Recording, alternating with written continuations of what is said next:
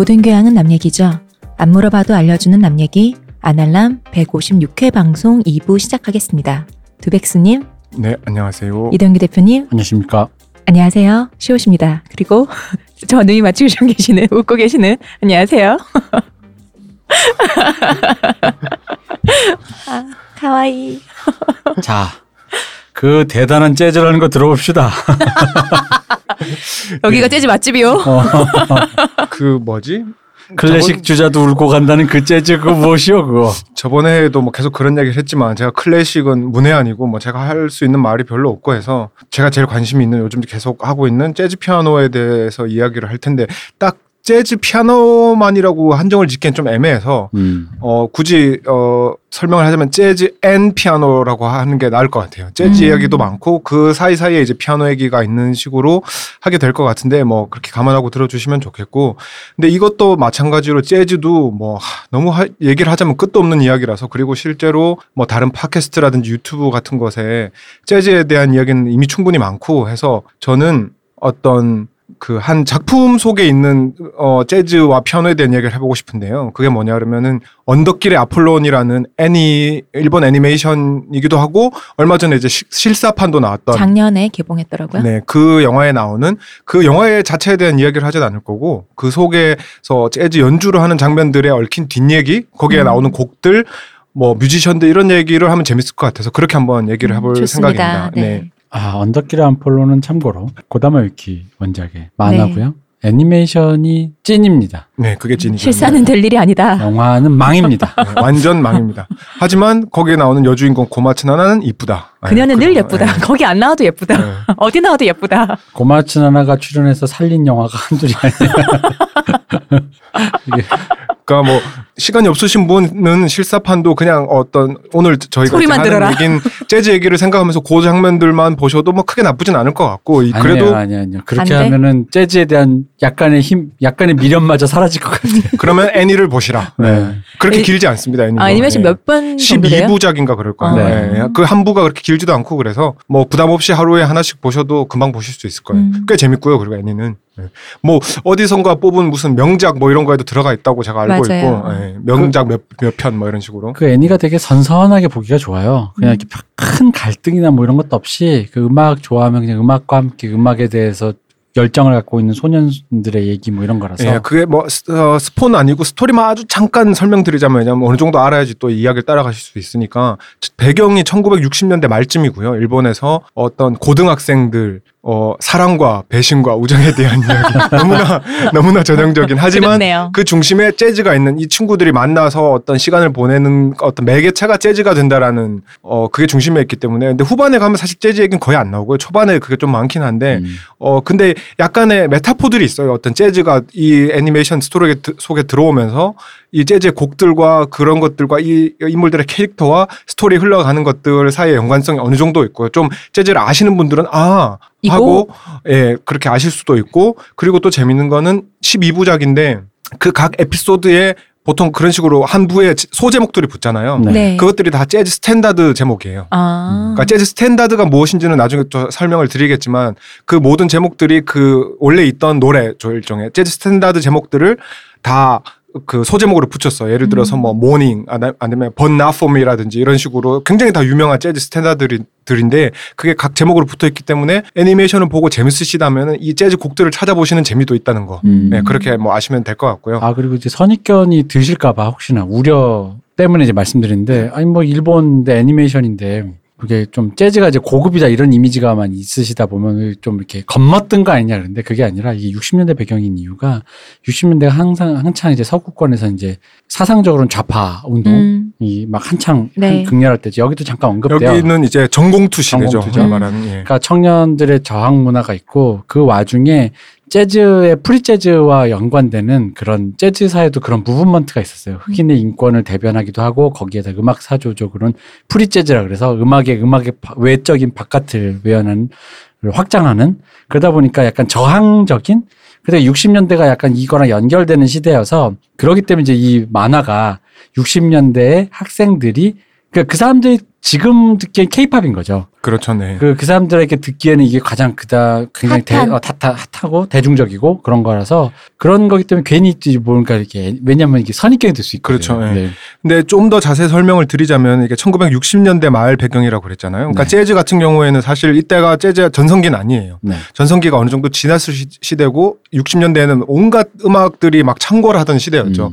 뭐 디스코부터 해서 뭐 R&B, 뭐 블루스부터 해서 온갖 음악들이 막 그때 뭐 비틀즈부터 해서 락과 이것들이 막 하던 시대에 어떤 재즈는 이제 한물 같지만 지금은 이제 재즈는 굉장히 뭔가 클래식하고 오래된 느낌이지만 그때는 갓 시대를 이제 벗어난 듯한 음. 느낌이에요. 음. 그래서 어 지금 우리가 느끼는 재즈와는 이 배경 속에서 느끼는 재즈는 조금 어, 미묘한 위상의 차이가 조금 있고요. 네.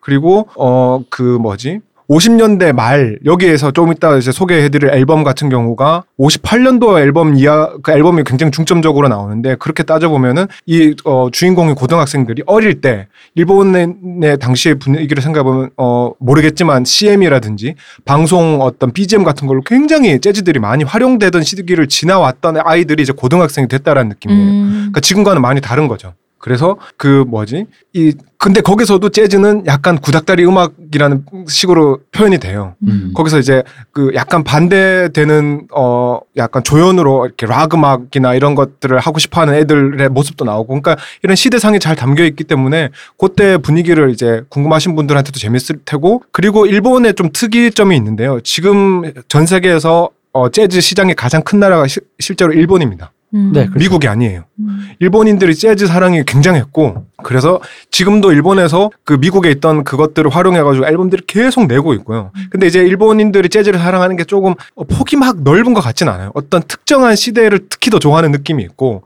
그리고 그때가 어 일본 경제가 이제 막 피어나던 네. 시기였기 때문에 지금도 유튜브를 찾아보시면 일본 어떤 자그마한 바 같은 데서 할아버지 할머니들이 재즈 밴드로 연주를 하시는 영상들이 음. 굉장히 많아요. 그때 재즈를 즐겼던 분들이 취미로 악기를 배워서 지금까지도 그 재즈를 어 이제 즐기고 있는 음. 그 문화의 어떤 그 중간 어딘가쯤에 있던 이 배경이라고 보시면 돼요. 그러니까 어 일본 내에서의 재즈는 우리나라와는 좀 느낌이 많이 다르죠, 사실은. 그죠. 네. 저도 그 일본에 가서 봤을 때 그 악기점에서 악기점에 이제 그런 클럽 정보나 이런 잡지들을 이렇게 배부를 하더라고요. 악기점에서 봤는데 뭐 우리로 치면 뭐라 표현? local scene이라고 해야 될까요? 그러니까 네. 동네에 무슨 네. 클럽 있고 연주하시는 분들이 있고 뭐 이게 연주 투어도 많이 오고 근데 그게 굉장히 저변이 넓더라고요. 사실 요즘에 누가 악기 배웁니까? 이게 컴퓨터 미디 이런 걸 맞아요. 배우는데 그런 그런 굉장히 협소한 또 제가 갔는데 또 기타 샵인데 다른 악 멀티 악기 샵도 아니고 기타라는 제한된 악기 샵에서도 그 정도인 걸 보면은 그 굉장히 그 저변 자체가 좀 많이 다른 그죠. 거죠. 그래서 뭐 무슨 도쿄나 이렇게 큰 도시만 그런 게 아니라 실제로 진짜 인구 얼마 안 되는 시골 마을의 할머니 할아버지들도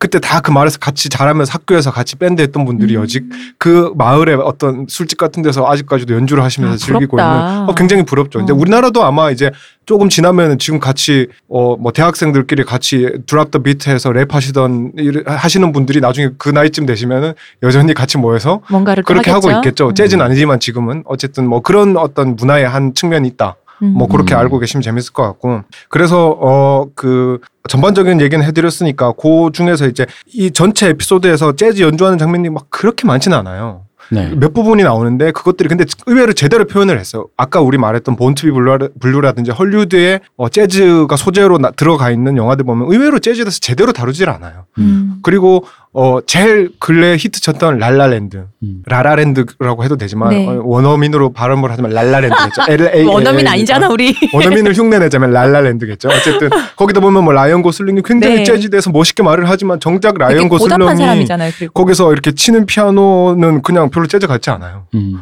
그 밴드 이렇게 나올 때는 제대로 재즈인데 네. 라이언 고슬링이 뭔가 그, 그 유명한 그 곡 있잖아요. 세리 테마곡. 예, 뭐 그런 것들은 별로 다시 재즈 같진 않아요. 그러니까 타협을 하는 거겠죠, 일종의. 음. 굳이 재즈를 강조해서 흥행에 도움 될 게 없으니까. 근데 어떤 일본 사람들 특유의 하려면 뭔가 이걸 제대로 해야 된다는 어떤 고집이 있어. 이게 언덕길의? 어플을 보면은 그래서 실제로 이게 저작권 어떻게 해결했는지 모르겠지만 그 앨범 자켓이 그대로 다 등장을 하고요, 음. 애니메이션에도.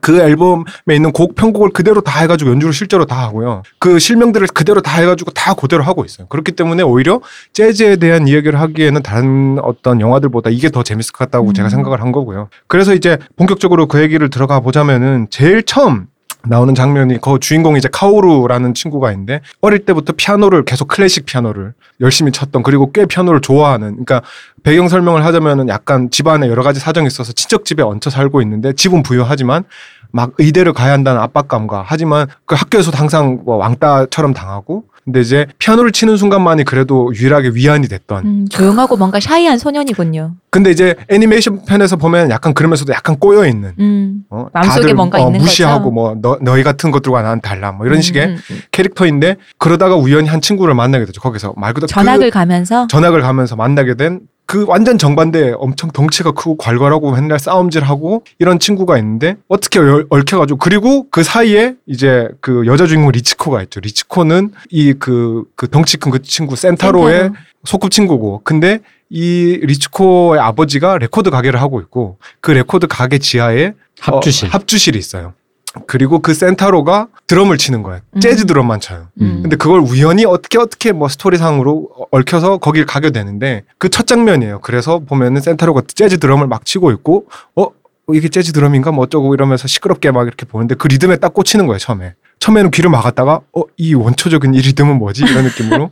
그리고 재즈에 대해서 물론 어 이제 얘가 클래식 피아노를 치지만 카오루도 재즈를 모르진 않아요 당연히. 그때 아까 말씀드렸던 대로 일본의 분위기라는 게 재즈가 워낙에 TV에도 계속 나오고 하니까요. 저변이 이렇게 넓었기 때문에. 그래서 어 한번 쳐봐 뭐 이런 식으로 해요. 그 뭐 리치코가 그랬는지. 음. 근데 자긴 재즈를 모르니까 뭐 안 친다고 그러는데 그 센타로가 그 너 너 같은 샌님은 피아노 그런 거 뭐 쳐봐야 소용없어. 내가 쳐주지 그러면서 치는데 그게 어 아트 블레이키 앤 재즈 메신저의 재즈 메신저의 그뭐 Moanin'. 아 그죠. Moanin'. 그 앨범 타이틀이 Moanin'이고 앨범 제목도 Moanin'일 거예요. 그 Moanin' 인트로를 아주 더듬더듬 쳐 얘가 그 센타로가 칠 수 있는 유일한 피아노. 어. 그 부분을 치는데 어 카오루가 그걸 듣고 뭐야 그게 무슨 피아노야 이러면서 괜히 오기에 그걸 쳐요. 당연히 이 사람 피아노를 쳤기 때문에 훨씬 이제 정확하게 그걸 음, 이제 음. 누르겠죠. 센타로가 하지만 치는 것보다야. 낫죠. 그리고 들어봤기 때문에. 근데 여기서 이제 실사판과 애니판이 조금 다른데 여기서도 재밌는 뒷얘기가 있어요. 실사판에서는 아마 그런 거 분위기를 다 잡을 수 없기 때문에 안 넣은 것 같은데 실사판에서는 전혀 처음 들어본 것처럼 나와요. 카오르가. 음. 음. 그래가지고 나중에 어그 얘가 친그 부분만 듣고 음감은 있으니까 따로 쳐보는 걸로 끝나고 애니판에서는 나 이 노래 알아. 그렇게 치는 게 아니야라고 음. 하면서 그걸 치고 멜로디를 치고 그 중간에 들어가는 피아노 일종의 애드립 같은 컴핑 같은 걸 같이 이렇게 따단이면서 쳐요. 이게 무슨 차이냐 그러면 애니메이션에서는 이 시대에 웬만한 고등학생은 재즈 앨범 이렇게 유명한 굉장히 유명한 곡이기 때문에 들어봤다라는 설정인 거고 음. 실사판에서는 그게 아니라 이건 재즈 좋아하는 사람이 아니면 알 수 없는 곡이라는 미묘한 설정의 차이가 있어요. 사실은 음. 그래서 실사판에서는 그렇게 쳐버리면 천재 이런 느낌이잖아요.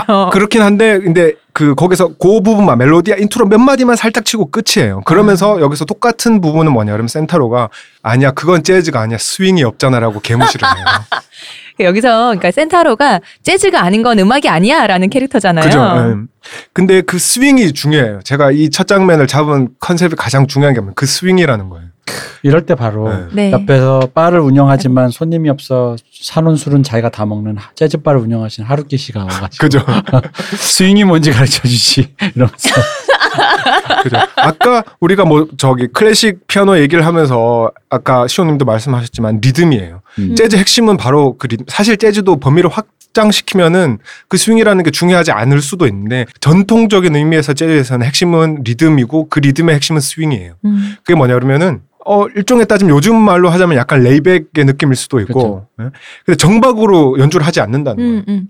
흔히 음을 밀고 땡기는 그 느낌 그렇죠. 있잖아요. 그리고 어떤 그래서 어이 어, 언덕길의 아폴론의 설정을 보면은 이 얘기를 듣고 근데 뭔가 그 리듬을 듣고 약간 꽂히기도 했고 오기도 생긴 거예요. 카오르가 집에 가가지고 뭘 하냐 그러면은 그 Moanin' 앨범을 그 리츠코 아버지가 하시는 그 가게에서 그 클래식 앨범 구경하러 갔다가 그걸 음. 사가지고 와요. 레코드 가게니까 그래서 그거를 레코드판을 틀어놓고 따기 시작해요. 그러니까 흔히 보통 음악 하시는 분들이 악보를 거죠. 딴다 그러는데 어. 이제 그 그거를 이제 악보를 옮기는 거죠. 근데 이제 보- 그 설정상으로 보면 설명이 나오는데 음감이 이 피아노 오래 쳤기 때문에 다 아는데 어떻게 하냐 그러면은 몇 마디를 듣고 악보를 그린 다음에 그러니까 레코드 그 뭐지 오디오 플레이어는 2층에 있고 네. 피아노는 1층에 있어요. 어. 그래서 계단을 올라갔다 내려갔다 아. 끊임없이 반복해요. 왜 그러냐? 거기서 중요한 거는 이 음이 뭔지를 확인하는 것도 있지만 그 리듬 때문에 카오르가 그렇게 하는 거예요. 음. 악보상으로는 분명히 따다다당인데 음. 그 앨범에서는 적을 수 있는 그, 엘- 그 리듬이 아닌 거야. 그쵸. 그래서 나레이션으로 특이한 싱코페이션과 액센트라고 표현을 해요. 음. 그 부분이거든요. 바로 그 그게 리, 스윙의 리듬이에요. 그러니까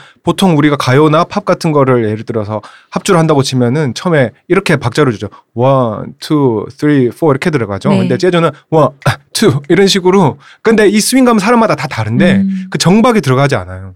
그래서 클래식 하는 사람들이 재즈로 넘어갈 때 제일 힘든 것도 그 부분이고. 그 악보에 또 희한하게 써 있어요. 음. 저 같은 경우는 이제 그 모 기타리스트의 그 팬, 아니 뭐 이름 밝혀야 되겠다. 그 팻 메스니 어떤 노래를 연주해 보려고 악보를 구해서 했는데 아 진짜로 박자를 이게 얘랑 카- 얘처럼 칼박으로 맞춰보고 싶은 거니까 근데 이 사람은 칼박이 아니야 솔직히 말해 그 그죠. 리듬에 음. 맞춰서 흘러가게끔 하면서 치는 건데 그러니까 나는 따라 치는 사람이니까 이 사람의 타이밍을 그 그대로. 캐치하고 싶잖아. 그죠. 예. 근데 이게 정말 못 찾겠는 거예요. 근데 거기에 악보 이렇게 써 있어요. 이렇게 뭐냐면 소파에 파묻힌 것처럼 치라고 써 있어. 뭐 어쩌라는 거야. 심슨인가? 아, 그러니까 이게 그 호머 심슨 아니냐? 그러니까 lay back을 그 정도로 느슨하게 이렇게 뒤로 밀르라는 얘기인데 그거를 그런 표현을 악보에다 써놓은 거예요. 음. 소파에 파묻힌 것처럼 그런 상태로 쳐라. 소파에 그죠. 파묻히면 기타 못 칠 것 같은데.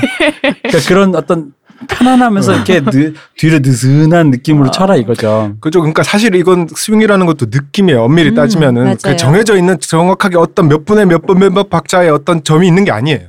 그 연주자마다 그 스윙 감이 다 달라요, 네. 사실은. 근데 어쨌든 스윙이라고 할 수 있는 그 이 영화의 대사를 빌자면 특유의 액센트와 싱코페이션의 느낌이 있다라는 거죠. 음. 그래서 그 뭐지? 이 거기 잠깐 장면에 나와요. 그 카오르가 악보를 그린 거를 보면은 그냥 클래식 악보처럼 이렇게 해놔요. 네. 근데 거기에 이렇게 자 이렇게 점을 찍어서 뭔가 뭐지 싶은 이렇게 거죠. 근데 어. 코드는 또 없어요. 이것도 나중에 또 얘기를 하겠지만은 사실 코드 진행이 굉장히 중요한데 이 카오르는 클래식을 해왔기 때문에 코드의 화성의 어떤 단계는 분명히 알 테지만 이걸 어떤 식으로 코드를 표현하느냐에 대한 감이 별로 없다라는 설정인 것 같아. 음.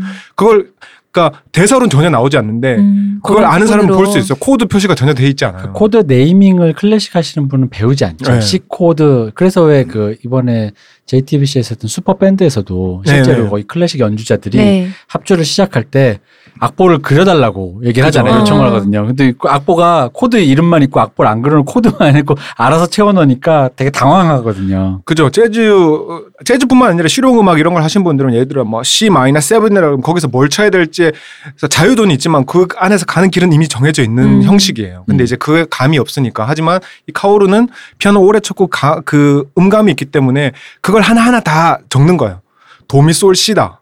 그럼 그걸 적는 거예요. 근데 예를 들어서 저기 재즈 하는 사람이나 이러면 그걸 적을 필요 없어요. C 메이저 7이라고 적으면 끝이에요, 그냥. 음. 그걸 다 적을 필요도 없어요. 그리고 그걸 간단한 그, 그 C 메이저 세븐마저도 적기 귀찮아서 간략하게 적을 수 있는 방식이 다 있고. 음. 근데 어쨌든 그런 식으로 해가지고 그거를 끊임없이 왔다면서 며칠 동안 계속 죽어라 연습을 해요, 음. 그거를. 그걸 하기 위해서. 다리가 튼튼해지는 좋은 근데 이제.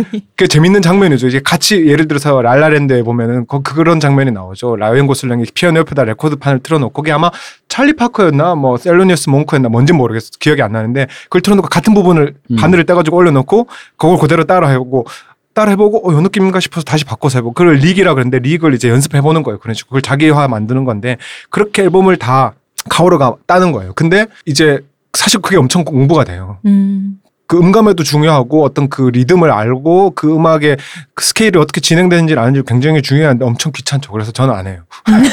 아니 그리고 그게 괜히 레이지 템플 네. 주인이시겠습니까? 아 옛날엔 진짜 귀찮았어요. 그 뒤로 요즘은 진짜 파일이 있으니까 그죠, 그 예. 타임 바로 그냥 이렇게 이렇게 제끼면 되는데 마우스로 옛날엔 진짜 특히 옛날에 LP면 그나마 또 나. 그죠. 예. 그쵸. 바늘을 옮기면 테이프로 되니까. 하는 테이프는 애들은 엄청 짜증나죠. 갔는데 정확히 또안 예. 감기잖아. 그쵸. 그러면 이제 바로 프리롤 해가지고 한 5, 6초 그냥 듣- 듣고 듣고 있다가 이제 준비하고 있고 막 이러거든요. 근데 이제 훈련이 되면 사실 웬만한 것들은 어, 음감이 있고 어느 정도 그때 절대 음감이 아니라 그래도 그걸 계속 하다 보면은 아주 복잡하지 않으면은 한 번 들으면 다알수 있어요. 사실은 음. 웬만한 피아노 연주자들은 다 되는데 저는 그게 아니니까. 그리고 저는 그게 귀찮다기보다 악보에 적는 게 너무 귀찮아서 음. 저도 이제 연습할 때 이제 따곤 하긴 하는데 저는 그냥 들은 대로 계속 쳐봐요 맞을 때까지 음. 그래서 외워버리는 게 차라리 편하지 악보 적는 게 너무 귀찮아가지고 그렇긴 하는데 뭐 어쨌든 딴 얘기고 그런 식으로 해서 카오루가 이제 그거를 연습을 해서 그 재밌는 장면이 하나 나와요. 그 실사판에 나오고 하는데 계속 연습을 하다 보니까 거기에 꽂혀 있는 거야.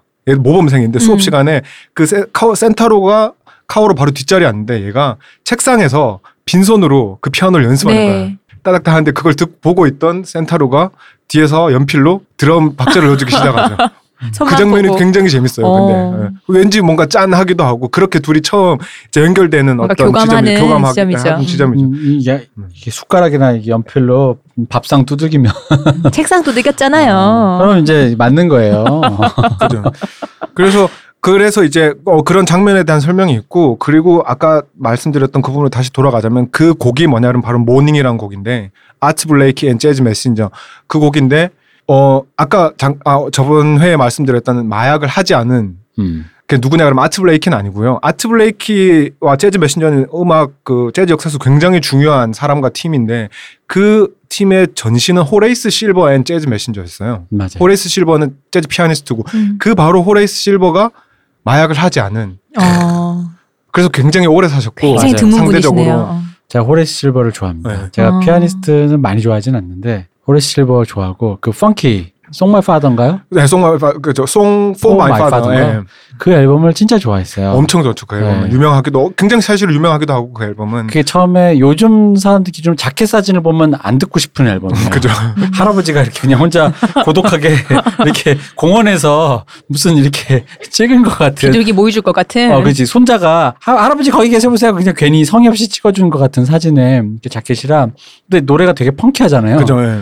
그 자켓 사진과 전혀 다른 종류의 음악이 나와요. 음. 근데 그 깔끔하고. 그죠. 그래서 호레이스 실버가 굉장한 어쨌든 큰 역할을 한 사람 중에 하나인데 그 이것도 확실한 거 뭐 정설은 아니고 저도 들은 얘기예요. 호레이스 실버가 떠나면서 떠났어요. 그렇게 팀을 만들어 놓고 그러면서 아트 블레이키가 그걸 맡으면서 이름이 아트 블레이키 and 재즈 메신저로 바뀌었어요.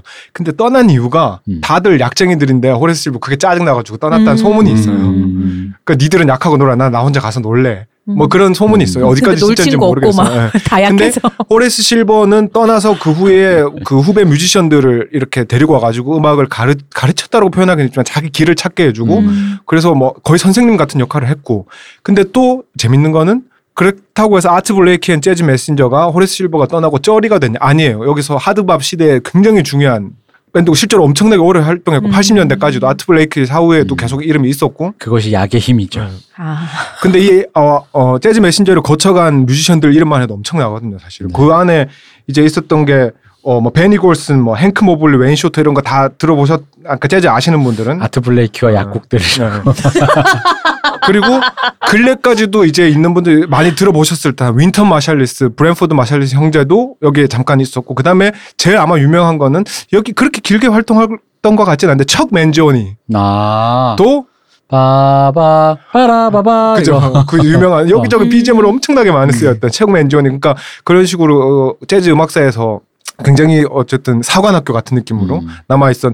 근데 이 아트 블레이키의 Moanin'을 왜 이 첫 곡으로 썼느냐를 또 생각해 보면 재밌어요. 음. 왜냐 그러면은 센타로가 이 곡만을 유일하게 쳤잖아요. 근데 네. 아트 블레이키가 누구냐 하면 드러머예요. 아. 보통 이런 밴드의 리더들은 어 그 뭐지 마일즈 데비스처럼 관악기 이렇게 현 그런 아니면 피아노 빌 에반스 이런 네. 식이지 그 뭐지 드럼은 아닌. 거죠. 드럼 다. 드럼이 그 밴드의 리더인 경우는 많이 없어요. 있는데 그분들은 다 레전드급들만 가능한 거예요. 사실은. 음. 웬만한 사람들은 그 드러머 이름을 내세워서 밴드를 하지 않아요. 잘. 음. 드럼은 대부분 이제 뒤에서 받쳐주는 네. 역할이라고 흔히들 생각하기 때문에. 위플래시를 보시면 알지만 드러머들은 많이 맞아서 제정신이 그렇죠. 아닌 경우가 많. 양만이 문제가 아니다. 근데 센타로가 드럼을 치는 사람이다 보니 당연히 음. 드러머에게 더 관심이 갈 거 아니에요. 네. 그리고 그 시대에 어쨌든 그, 어, 있는 사람들 중에 드러머로서 가장 뭔가 일가를 어. 이루고 가장 유명했던 사람 중에 하나가 아트 블레이크예요, 사실. 그래서 그 앨범이 당연히 센타로에게는 거의 그 교과서 같이 늘 자주 듣는 앨범일 것이고. 그렇게 됐을 거고 그런 어떤 어 작품에서 설명하지 않지만 어떤 그런 맥락들이 네. 있다라는 거죠. 그래서 근데 또 재밌는 건 제가 이번에 찾, 찾다가 보니까 이게 애니판과 어, 실사판이? 실사판의 설정이 조금 다른데 음. 네. 센타로가 실사판에서는 혼혈인데 버려져서 심, 그 성당에서 버려져서 입양되고 이런 설정으로 나와요. 그죠. 고하고 근데 음. 입양을 되긴 했지만 고아로 살고 근데 이게 아트 블레이크의 실제 인상과 굉장히 비슷해. 그 설정을 따온 것 같아요. 음. 아트 블레이크도 뭐그 혼혈 이런 건 아니었지만 실제로 거의 고아처럼 버려져서 살아서 자기 스스로 이렇게 해서 힘들고 외롭게 자란 거를 드러머로서 어떤 자기 그 일가를 이루고 성공한 사람의 어떤 스토리인 거죠. 거기 보면 네. 센타로가 그 지나가는 설정이긴 하지만 흔히 말하니까 미국 전후에 그러니까 일본 전후에 그 암울 했던 그러니까 그죠. 흔히 말하는 미군 병사와의 네. 혼혈인 거죠. 그래서 백인 혼혈인데 그게 뭐 알잖아 그런 혼혈애가 뭘 알아요. 아, 혼혈애가 잘하는 잘하는 그 분위기라는 아. 것이라는 게 어떤 건지 흔히 말하는 튀기라는 튀기라는, 말로 모든 음. 것이 설명이 되죠. 그죠. 예. 이제 그 그런 설정이 이제 담겨 있는 거죠 거기에. 일본에서 믹스라 그러잖아요. 그래서 어쨌든 그렇게 해서 요게 이제 그 작품 속에서 처음 재즈와 피아노가 이렇게 만나서 하는 그 장면. 네. 네. 재즈를 처음 만나는 순간 카오루가 이게 모닝인가 뭔가인지 모르겠는데 하여간 이이그 뭐야 언덕길의 아폴론을 보다 보면 수많은 재즈들이 나오고 실제 실제 자켓들이 다 나오다 보니까 유튜브에 가면 이제 노래를 들을 수 있잖아요. 네. 듣다 보면은 유튜브 댓글에 Moanin'인지 모르겠는데 하여간 유튜브 댓글에 있어요. 저도 가서 오랜만에 찾아봐야죠. 갔다가 영어로 여기에 언덕길의 아폴론을 듣고 이걸 찾아온 사람은 나뿐인가라는 거가 이 글이 있는데 그 밑에, 밑에 이제 이렇게 애들이 아니다, 나도, 아니다, 나도. 아, 나도 이걸 찾아왔다라고 예, Moanin' 맞을 거예요. 어, 그게. 전 세계 사람들이 어. 다 이렇게 쫙 이렇게 써 있어요. 이렇게. 그죠. 그걸 보고 찾아 듣게 되는 거죠. 그게 이게 음. 이 영화가 재밌는 것 같아요. 그래서 아 뭐 랄라랜드나 이런 거 같은 경우에는 딱 그 어떤 곡을 특정해서 말하는 경우가 잘 없는데 음. 이 여기서는 그 모든 곡들을 그런 식으로 딱 지정해서 말해주고 그리고 음. 우리나라 자막 버전을 다운받아서 제가 옛날에 봤었는데 거기에 보면은 친 절하게 자막 번역자가 음. 거기에 무슨 곡인지도 다 찍어놨어요. 이렇게. 아. 맞아요. 네. 그러면은 이제 아, 찾, 상냥한 찾아보기 더 사람. 편한 거죠. 음. 네. 그러니까 그래서 어쨌든 이렇게 둘이 처음 만나서 재즈에 대해서 알게 되고 그래가지고 점점 이제 얘기가 발전되는데 그 다음 장면을 다시 넘어가자면 여기서 이제 나오는 게 다른 인물 한 명이 또 더 등장해요. 준이치라고 준이라고 부르는데 그러니까 준형 음. 센타로 어릴 때부터 이 마을 출신이고 재즈 트럼펫을 해요. 음. 그래가지고 재즈를 하는 사람 자체가 이 마을에 별로 없을 테니까 엄청 따랐던 형이고 이 형이 도쿄에 가 있다가 잠깐 마을로 돌아와 여기에는 또 이제 설정이 있죠. 이분이 이제 전공투에 몸을 담아서 음. 복현대 뭐 여러 가지 상처와 이런 거에서 어. 잠시 이제 고향에 이제 심신을 치유하기 위해서 왔다는 이런 설정이에요. 아닙니까? 근데 여기서 어 실제로 여기서 너무 좀 약간 어, 캐릭터가 말이 안 되는 게 너무 나이도 젊은데 트럼펫도 너무 잘 불고 얼굴도 잘 생겼고 노래도 너무 잘해요. 진짜. 질투하시는 거예요 네. 지금?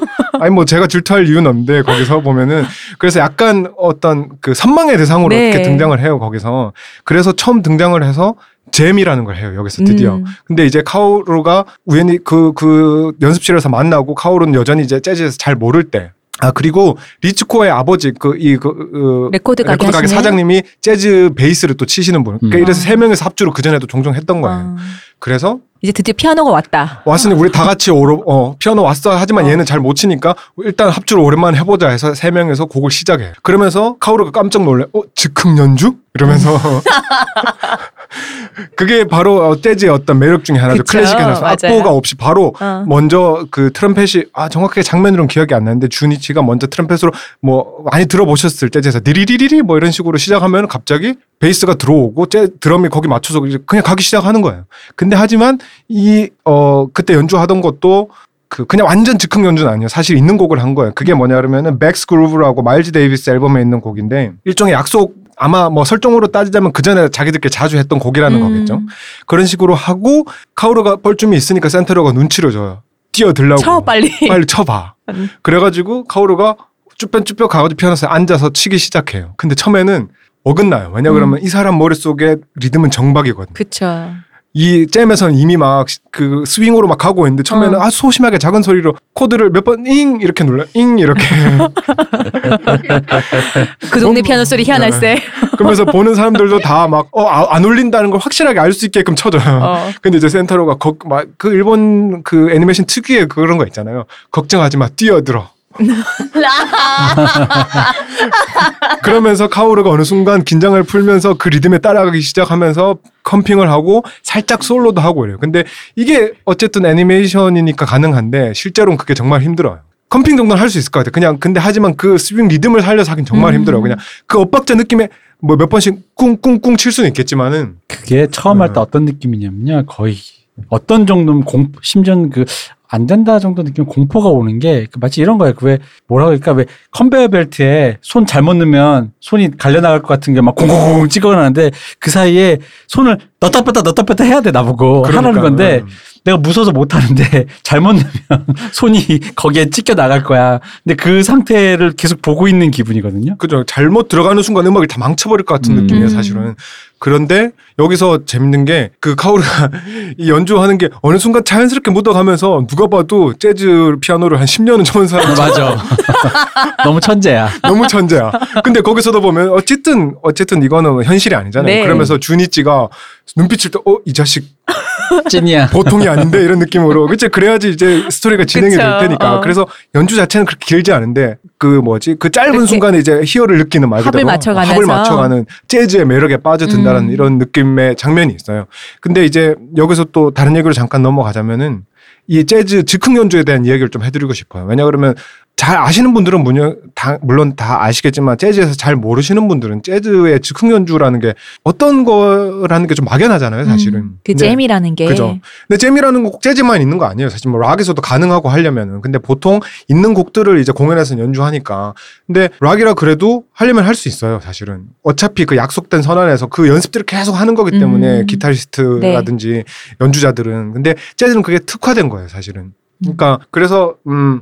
재즈를 공연 같은 걸 혹시 보신다면 거기에 어떤 식으로 곡이 연주되는지의 형식을 먼저 잠깐 설명드리고 싶은데 재즈 아까 말씀드렸던 저번에 말씀 말씀드렸던 재즈 스탠다드 곡들이라는 네. 게 보통 많이 알려져 있어요. 재즈도 여러 가지 방식이 있지만 그 중에 재즈 스탠다드 곡을 연주한다라고 하면은 여러분들이 아실 만한 곡 중에 제일 유명한 게 뭐 Autumn Leaves나 아니면 Fly Me to the Moon 이런 거 있죠. 그건 다 아시잖아요. 네. 근데 재즈는 공연이 어떻게 진행되느냐? Fly Me to the Moon을 한다고 치면은 그걸 다 같이 그러니까 어 32마디예요, 보통. 그것들을 테마라 그러는데 음. 그다 아시는 멜로디 있잖아. 따다다다다다 그거를 이제 연주하는 거예요. 그 멜로디를 예를 들어서 그 leading 파트를 맡은 뭐 트럼펫이 될 수도 있고 피아노 트리오면 피아노가 될 수도 있지만 그걸 연주를 해요.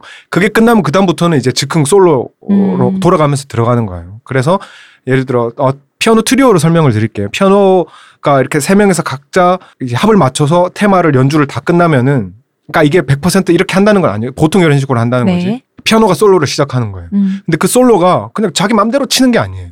맘대로 치는 것 같지만 실제로 Fly Me to the Moon이라는 그 고개. 곡에 있는 코드 진행을 따라가는 거예요. 음. 그 코드 안에서 자유로운 거예요, 사실은. 음. 그래서 재즈의 어떤 자유로움이라는 거는 제한된 자유다. 그거 이제 단어의 표현에 따라서 미묘하게 달라질 수 있는데 제한이라고 그러면 약간 negative한 느낌이 있잖아요. 형식이 어떤 자- 정해진 약속 안에서의 약- 아. 그 자유로움이라는 거죠. 아, 그래서 그래서 재즈의 발전사를 보면 어쨌든 그거를 제한으로 느낀 사람들이 음.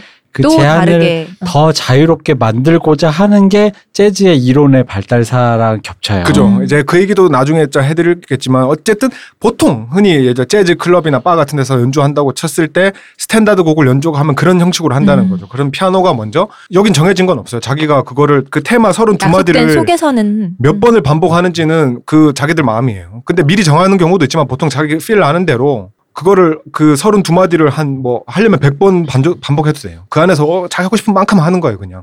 뭐열번할 수도 있고 그 다음에 그러면은 보통은 끝나면 베이스 솔로가 들어가요. 음. 그러면 피아노는 거기서 컴핑 같은 걸 해줘요. 이렇게 살짝 이렇게 분위기만 잡아주면서 네. 그렇게 들어가고 그리고 바로 테마로 돌아올 수도 있어요. 이 테마로 돌아올 때도 아마 어, 재즈 클럽 같은 데서 공연을 보시다 보면은 그런 장면을 어, 가끔 보실 수 있을 텐데 그 리드 악기를 하는 사람이 보통 머리를 톡톡 쳐요.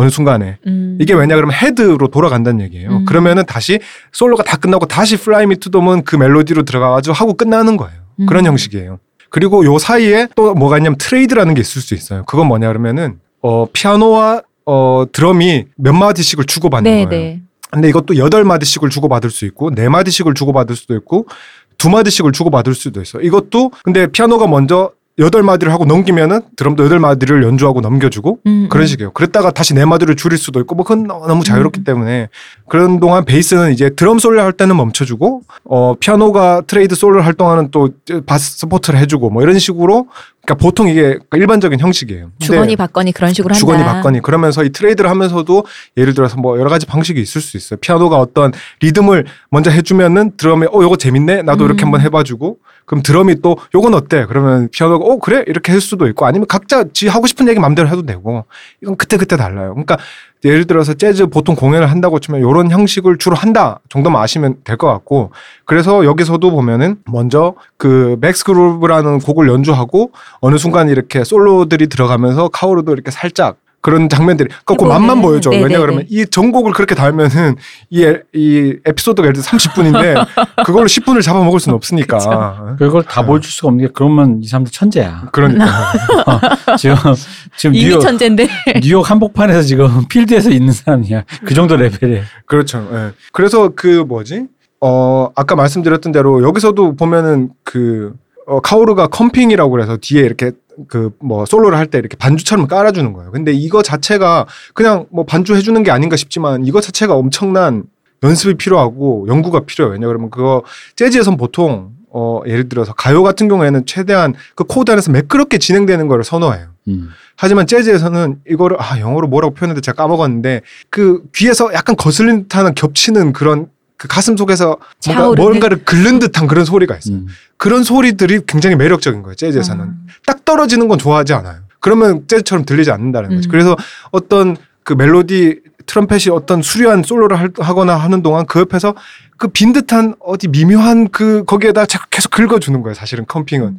그래서 아까 말씀드린 코드가 C 메이저 세븐이다 그래서 도미 솔 C를 치는 거는 쳐도 돼요. 그건 자기 마음이니까. 하지만 그럼 보통 이제 연주자들이 들으면 뭐야 저거는 이럴 수 재즈 치러 와서 뭐 하는 거야? 거기에 막 여러 가지 tension들이 들어가고 뭐 avoid note 또 심지어는 avoid note라는 거죠. 원래는 치면 안 되는 건데 그것마저도 심지어는 재즈에서는 허용이 돼요. 시메저 순간, 세븐 칠땐 진짜 고수처럼 보이려면 다 그냥 조용히 있다가 파만 돼 파. 파 빡 때리면 그 파가 avoid note거든요. 그래서 딱 했을 때 파 딱 때리면 어 고수? 근데- 아무것도 안 하고 있다가 딱 파. 근데 그러면 이제 욕을 뭐 왜냐 그러면 그 파를 치는 강도가 중요해요. 그걸 그죠. 적절하게 살짝 톡 치면 멋있는데 세게 치면은 뭐야 저 자식이 될 수도 있어요. 불협화음 만드는. 그럼 만약에 또 그거에 자신 없잖아. 그럼 피아노에 손을 넣어서 팔을 떼, 땡기면 돼요. 그럼 아 진짜 진짜 있어 보이는 애다. 피아노 건반 안 때리고 왜 손 집어넣어가지고 줄을 파딱 때리면 아 쟤는 진짜 고수인가 보다. 뉴욕 한복판에서 왔나 보다. 쟤 진짜 완전. 그죠. 왜냐하면 재즈 피아노도 스타일이 워낙에 많기 때문에 연주자마다 다 다르고 그 어쨌든 그런 식으로 이 그 뭐지 애니메이션을 보신다고 치면 이 장면에서 재즈에 대해서 이런 생각을 하고 보시면 조금 더 재밌을 거다. 어, 뭐 보셨으면은 뭐 이미 아실 수도 있고 어쨌든 예 그런 장면이 있다. 그러니까 제가 이런 얘기를 하는 거는 재즈에 대한 모든 거를 다 순서대로 훑게 너무 많으니까 어떤 음. 요 장면에 얽힌 얘기들만 드리는 거예요. 여기서 재미를 느끼시면 거기서 유튜브나 이런 걸 찾아보시면은 네. 뭐더 많은 정보들이 있으니까 아 번외로 잠깐 얘기 드리자면 얼마 전에 제가 이것 때문에 이렇게 유튜브를 찾아보다가 의외로 좋은 채널을 하나 찾았는데? 오마이 이거 홍보 홍보도 네. 왜냐 그러면 그분이 너무 노력을 했는데 그 구독자 구독자, 수가 수가, 얼마? 되지 않아요 어. 보니까 여자분이신데 재즈를 좋아하시는 분 같은데 Oh My Jazz라고 치면은 그분이 재즈 standard 곡에 얽힌 이야기들과 뭐 재즈 시대별 50년대 60년대 음. 뭐 40년대 50년대를 나름 편집을 되게 정성스럽게 하셨는데 음. 아직 구독자가 많지 않으시고 많지 않으세요. 한번 보시라고. 그러니까 재즈를 잘 모르셨던 분들은 보면은 어느 정도 이렇게 어 기본기를 쌓을 수 있겠군요. 예, 뭐 그 길지 않고 그래서 굉장히 어 정보는 많지는 않은데 좀 흥미를 느끼시기 되게 좋을 것 음. 같아요. 한번 보시면 좋을 것 같고. 그리고 이제 뭐 여러 장면들인데 그 중에 어 이건 장면이라기보다도 어떤 곡에 대한 이야기인데 거기에서 카오루가 리츠코를 뭐 상상하셨겠지만 당연히 좋아하겠죠. 좋아해요. 근데 리츠코는 되는 거 아닌가요? 센타로를 소꿉친구로서 이렇게 이미 마음속에 있고 근데 그걸 어떻게든 마음을 고백하고 싶은데 여기서 똑같은 그게 나오죠. 남자들의 수단이라는 게 얼마 없거든요. 피아노를 쳐줘야겠다. 여기서도 나도 나도 여명 눈동자를 쳐야겠다. 여기서 더러운 게 백인 혼혈의 그 덩치 큰 애를 좋아하는 거야. 이 미식축구부 같은 녀석. 당연한 거 드럼이나 아닌가? 치- 드럼이나 치는 그죠. 내가 더 섬세한데 그 박력. 그래서 nerd의 영원한 서사야 이거는. 그 nerd 카오루가 연습하는 곡이 뭐냐 그러면 이게 왜냐 그러면 카오루에게도 잘 어울리는 곡이에요. 네. 바로 Someday My Prince Will Come이라는 곡인데 이것도 사실 여러 가지 버전이 있어요. 워낙 유명한 곡이라서 온갖 재즈 뮤지션들이 많이 했지만 여기서 카오루가 연습한 건 빌 에반스의 실제로 엄청나게 유명한 제일 그 유명한 버전 중에 하나일 거예요. 원래는 그, 그 뭐지? 백설공주 주제가죠. 그렇죠. 음. 대부분 재즈 standard들이 그때 옛날 1940년대 뭐 이런 30년대 이럴 때 그 브로드웨이 네. 뮤지컬 음. 아니면 헐리우드 무비의 주제가 들을 썼던 것들이 굉장히 많거든요. 그러니까 이게 제목만 보면은 카오루가 센타로한테 고백하는 내용 아닌가요?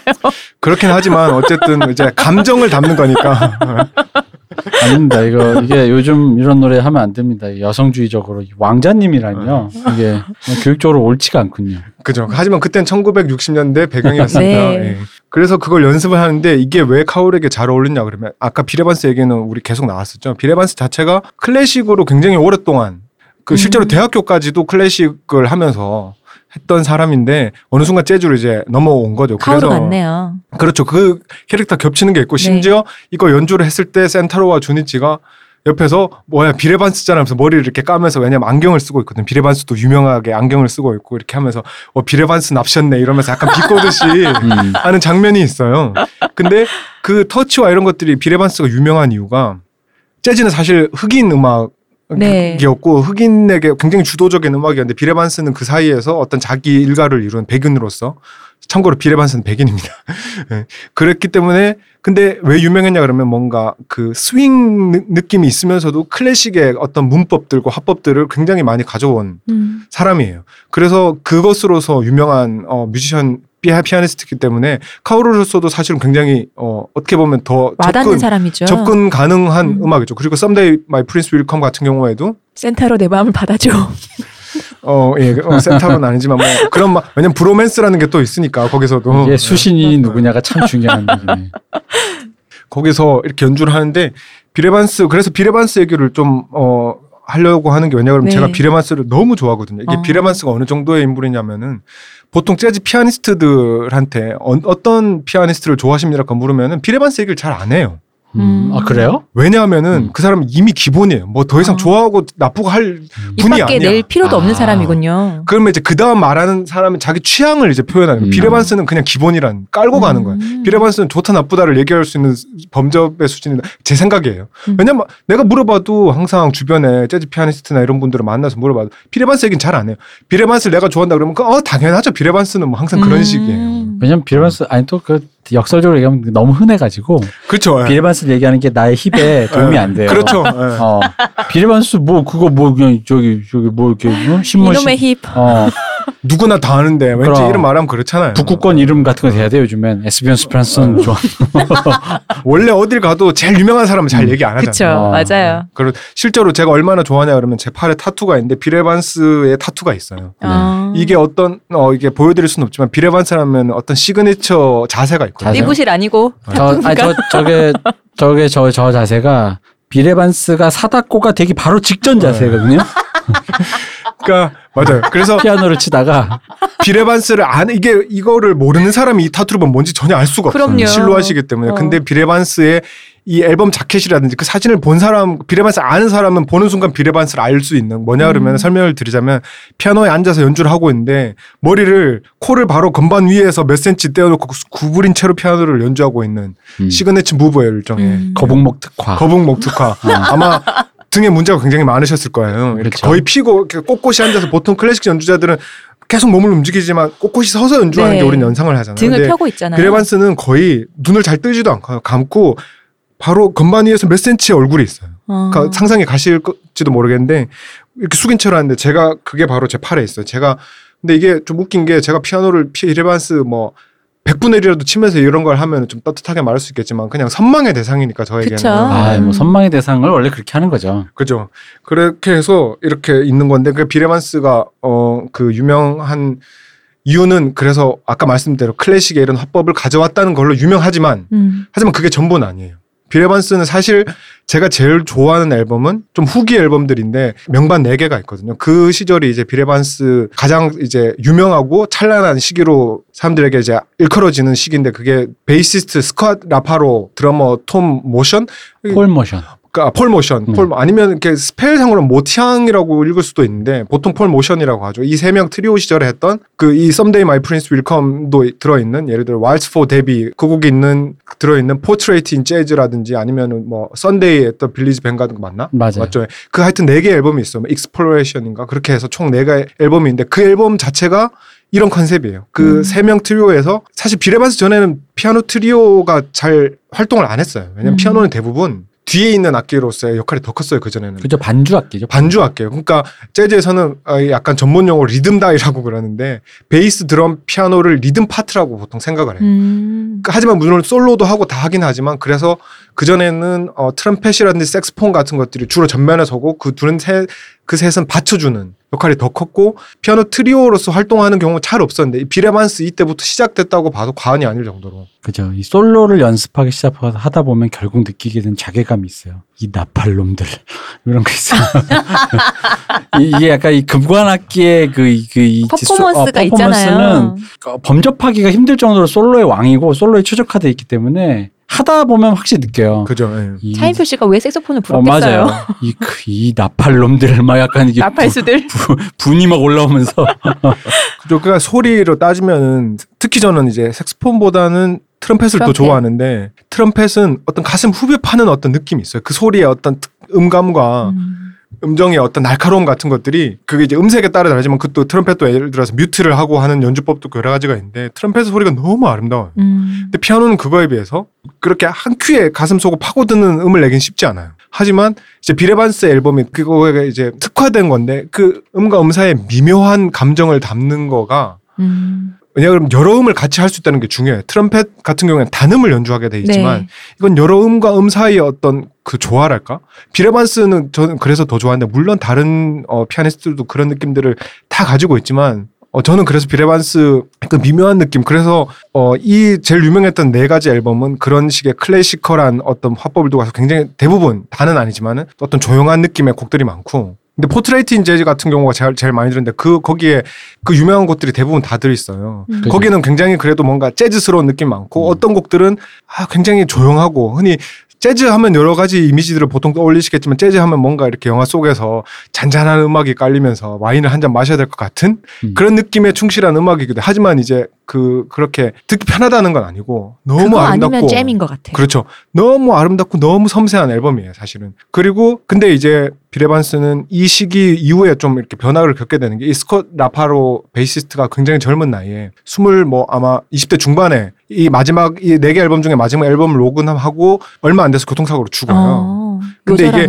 빌 에반스 입장에서는 이게 큰 일이었던 게 마치 자기 막내 동생 같이 근데 음. 너무 베이스 잘 친 애가 있는 거 음. 우쭈쭈하면서 우리 대박이야 우리 연주하면 너무 좋아 이랬던 애가 음. 이렇게 죽어버리니까 약간 뭔가 심적으로 그게 있었던 것 같아요. 그래서 한참 동안 활동을 못 하다가 그에 다시 시- 시작하면서 뭐 이제 아, 이름 잘 기억이 안 나. 척 이스라엘인가 어떤 새로운 또 베이스트가 들어오고 이러면서 활동을 이어가고 아 그 사이에 또 제가 추천드리고 싶은 앨범 중에 하나가 그 그러니까 이것도 새로운 시도였어요 일종의 잘 없었던 게 짐 홀이라고 유명한 재즈 기타리스트가 있거든요. 짐 홀과 그 빌 에반스 둘이서만 음. 앨범을 낸 Undercurrent라는 앨범이 있는데 아 그건 자켓도 멋있어. 기가 막혀 이거는 진짜 한번 꼭 들어보시길 추천할게요. 그 자켓이 그 자켓이 그 약간 그 굉장히 유명한 그 artwork이에요. 그 앨범 네, 자체도 그죠. 제가 그 작가 이름은 까먹었는데 그 거기에서 이제 뭐 다 모든 곡이 좋은데 저는 이제 My Funny Valentine이라고 굉장히 유명하죠. 음. 그것도 들어보셨.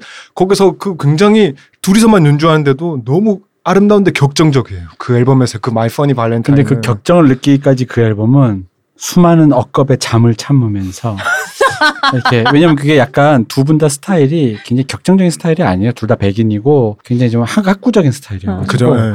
그래서 처음에 들으면 졸려요. 뭐가 이렇게 박진감이 없어요. 음. 근데 이제 내적인 그루브가 있어요. 근데 그, 그막 내적인 그루브는 정말로 이제 좀 이게 귀에 들릴 때쯤에 이제 들리는 거고. 그리고 아까 이제 스콧 라파로 얘기는 잠깐 이제 부연 설명을 하자면 사실 전 처음에 옛날에 스콧 라파로가 죽고 빌 에반스가 이제 확 방황을 했다 그러길래 아뭐 솔직히 같이 연주하는 친구가 아무리 뭐 애지중지했다고 해도 사람 하나 죽었다고 이렇게 나의. 어, 나의 음악 인생이 여정이 이렇게 막 망가지느냐 했는데 그게 들어보면 이제 음. 좀 알아요. 특히 저는 Sunday at the Village Vanguard를 진짜 좋아하는데 그걸 들어보면 왜 아냐면은 원래 이제 이런 게 있어요. 베이스가 둥둥둥 하면서 코드에 그 근음을 쳐줘요. 반주를 해준단 말이야. 그럼 이제 그 위에 이제 이렇게 약간의 그 위에 또 반주를 살짝 얹고 그 위에 솔로를 하는 건데 이 반주를 얹고 솔로 하는 걸 피아니스트가 다 할 거 아니에요. 근데 이러다 보면 피아니스트가 반주하면 솔로 하다 보면 이게 동시 발성이 열, 열, 열음, 열음을 그 손가락 찍을 수- 10개니까. 네. 개니까 열 개를 찍을 수 있잖아요. 그러다 보면 어느 순간 이게 잘 진짜 못하는 허접한 밴드인 경우, 그러니까 흔히 말 아마추어들인 경우에 베이스랑 피아노의 역할이 겹칠 때가 있어요. 음. 거기다 이제 세 명이니까 사운드가 벼. 드럼은 또 어 떨 땐 비고 어떨 땐 너무 넘쳐가지고 어. 시끄러워지고 이런 데들이 있어. 드럼은 또 뭐 여러 가지 variation을 못 하니까 드럼이 치치치치 이것만 하고 앉아 있어. 드럼 얘는 뭐야라는 느낌이 있어. 근데 그게 이 세 명이 그 앨범을 들어보시면 휘감겨요. 음. 어마어마하게 휘감겨. 네. 진짜 막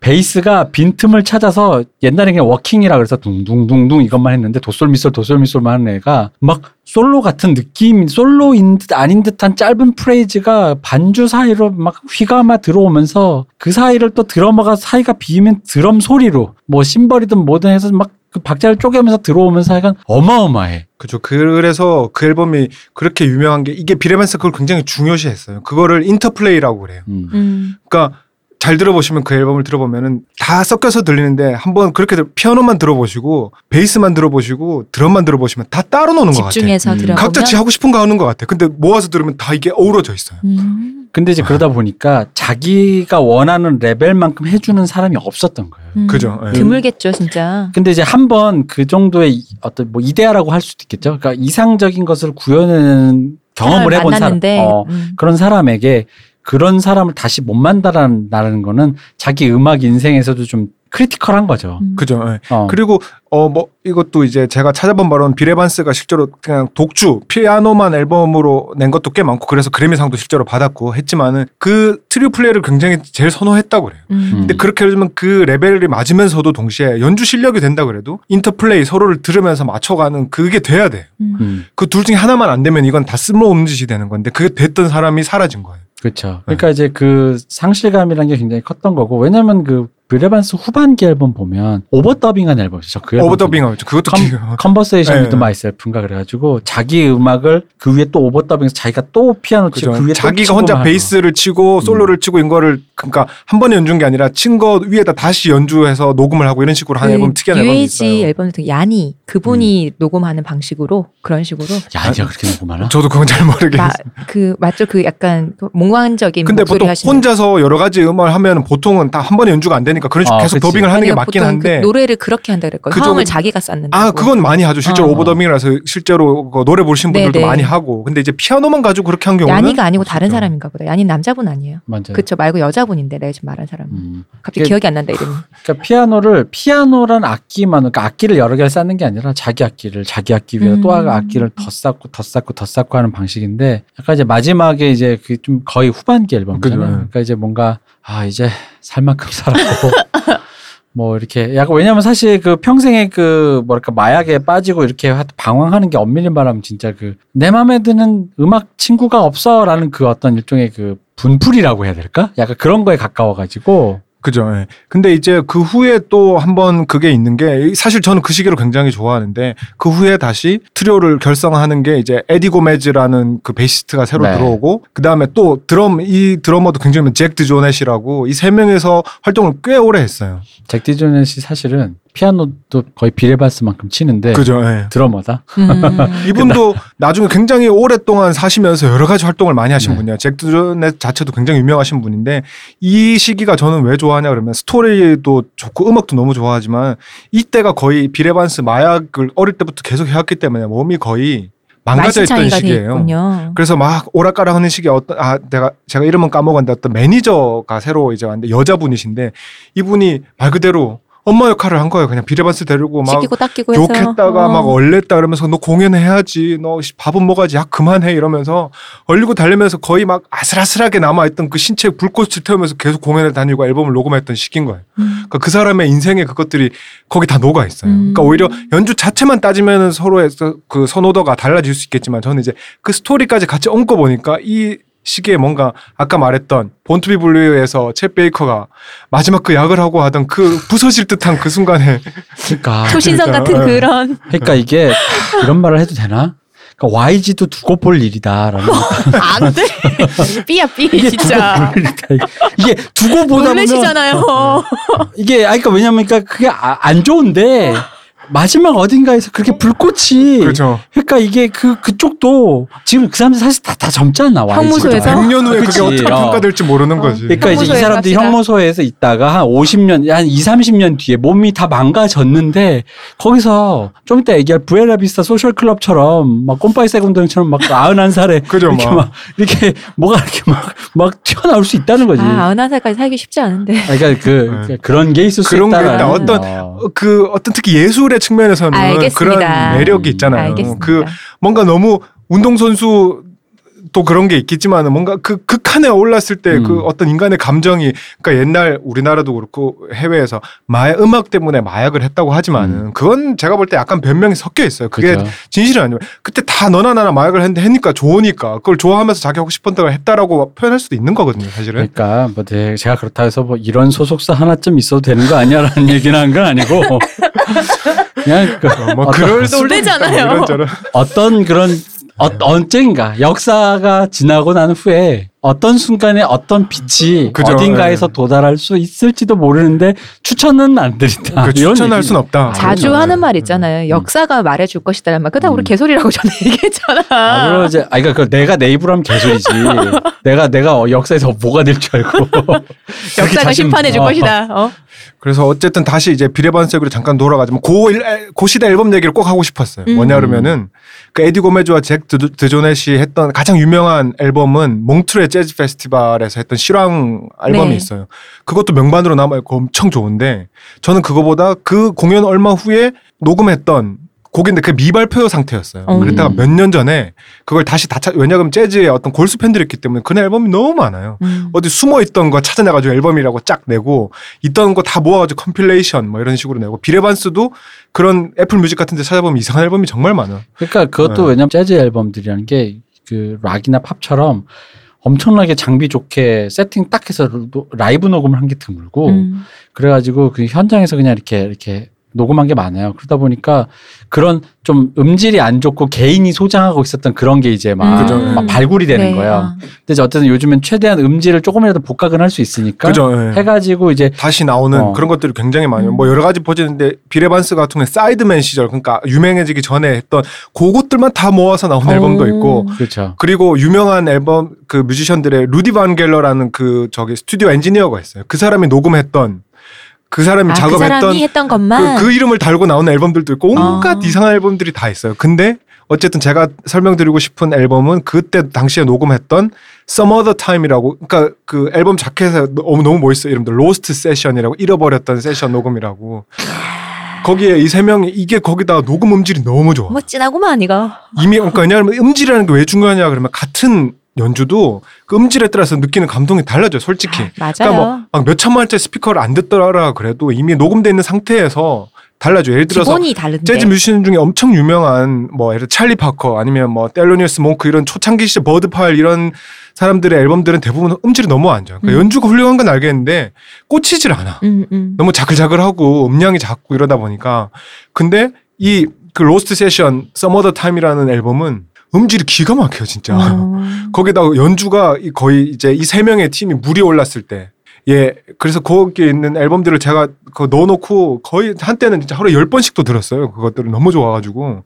왜냐 그러면 빌 에반스 내가 좋아하던 것들이 거기 담겨져 있는데 음질이 이거는 뭐 거의 블루레이급인가요? 물론 그 실제로 그렇다는 게 아니라 상대적으로. 네네. 그래서 너무 많이 듣는데 또 제 얘기로 돌아가자면 그래서 거기서 제가 제일 많이 들은 곡 중에 하나가 It Could Happen to You라고 굉장히 유명한 재즈 스탠다드가 있어요. 이것도 여러 뮤지션들이 많이 연주했던 건데 제 등에 그 악보의 첫 첫 네 마디를 tattoo를 새겼어요. 그래서 그 뭐지? 아 여기서 잠깐 딴 얘기를 하자면은 이런 재즈 스탠다드 아까 설명드렸어야 되는데 Real Book이라는 게 있어요. 재즈에는 네. 뭐냐면 많이 연주되는 것들이 옛날 어, 버클리 음대였던 것 같은데 거기서 이제 많이 연주들 하니까 그걸 간단하게 악보로 정리해 가지고 교본처럼요. 교본이 아니라 악보인데 뭐냐 그러면 딱 그렇게 있어 한 페이지예요 대부분 모든 곡들이 어. 32마디 이제 블루스 같은 경우에는 16마디지만 거기에는 기본 멜로디 그다음에 코드만 딱 적혀 있어요. 교습본이라고 될까요? 그거 하나만 보면 그러면 왜냐면 다 이번에 우리 Autumn Leaves 하다는데 처음에 뭐 뭐지 C 마이너로 시작이야 뭐 이런 거 안 하고 그냥 그거 Autumn Leaves 다 꺼내면은 음. 대부분의 유명한 곡들은 이미 사실 뮤지션들 다 외우고 있고 코드 진행을 다 알고 있는데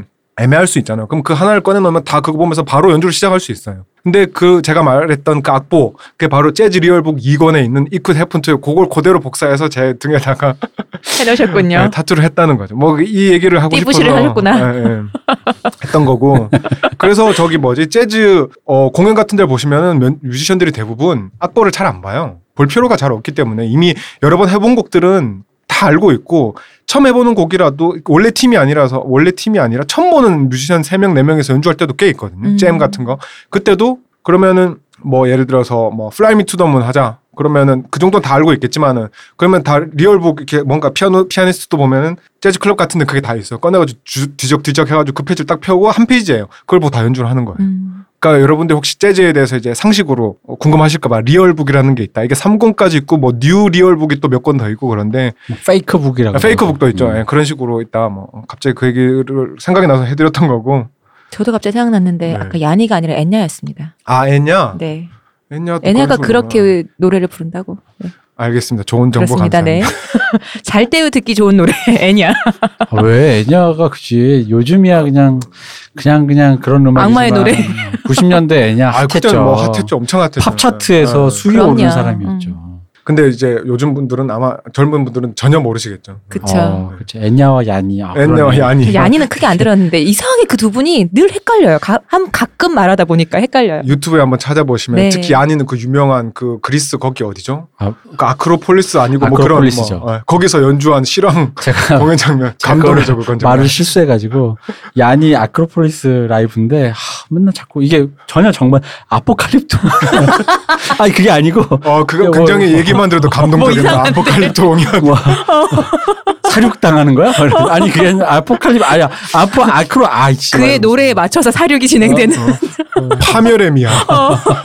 그래서 아포칼립스 아니고요 아크로폴리스 아니 그게 그렇게 그게 야니와 애냐를 헷갈리신 어, 것처럼 네. 그렇게 헷갈리는 거야 그래가지고 아씨 야니 노래에 야니- 맞춰서 사륙이 음. 진행되는 아 이거. 야니 아크로폴리스 아 감동적이었죠. 그리고 이제 그 다음에 약간 재즈 역사 뭐 이렇게 연관돼서 또 한- 하나 네. 해드리고 싶은 장면이 뭐가 있냐 그러면은 요 아까 말씀드렸던 그 주니치 네. 그리고 센타로 카오루가 재즈 클럽에서 딱 한 번 공연하는 장면이 음. 나와요. 음. 그게 그냥 그 주니치가 아는 사람의 바에서 공연인데 니들 나랑 같이 이번에 한번 해보자. 그래서 가요 무조건. 그래서 공연을 하는데 여기서도 실사 버전과 애니 버전이 조금 달라요. 음. 실사 버전에서는 얘네가 연주를 하려고 그러니까 미군 병사가 나와가지고 어디 잽들이 재즈를 하겠다고 이 자식들이 이런 느낌으로.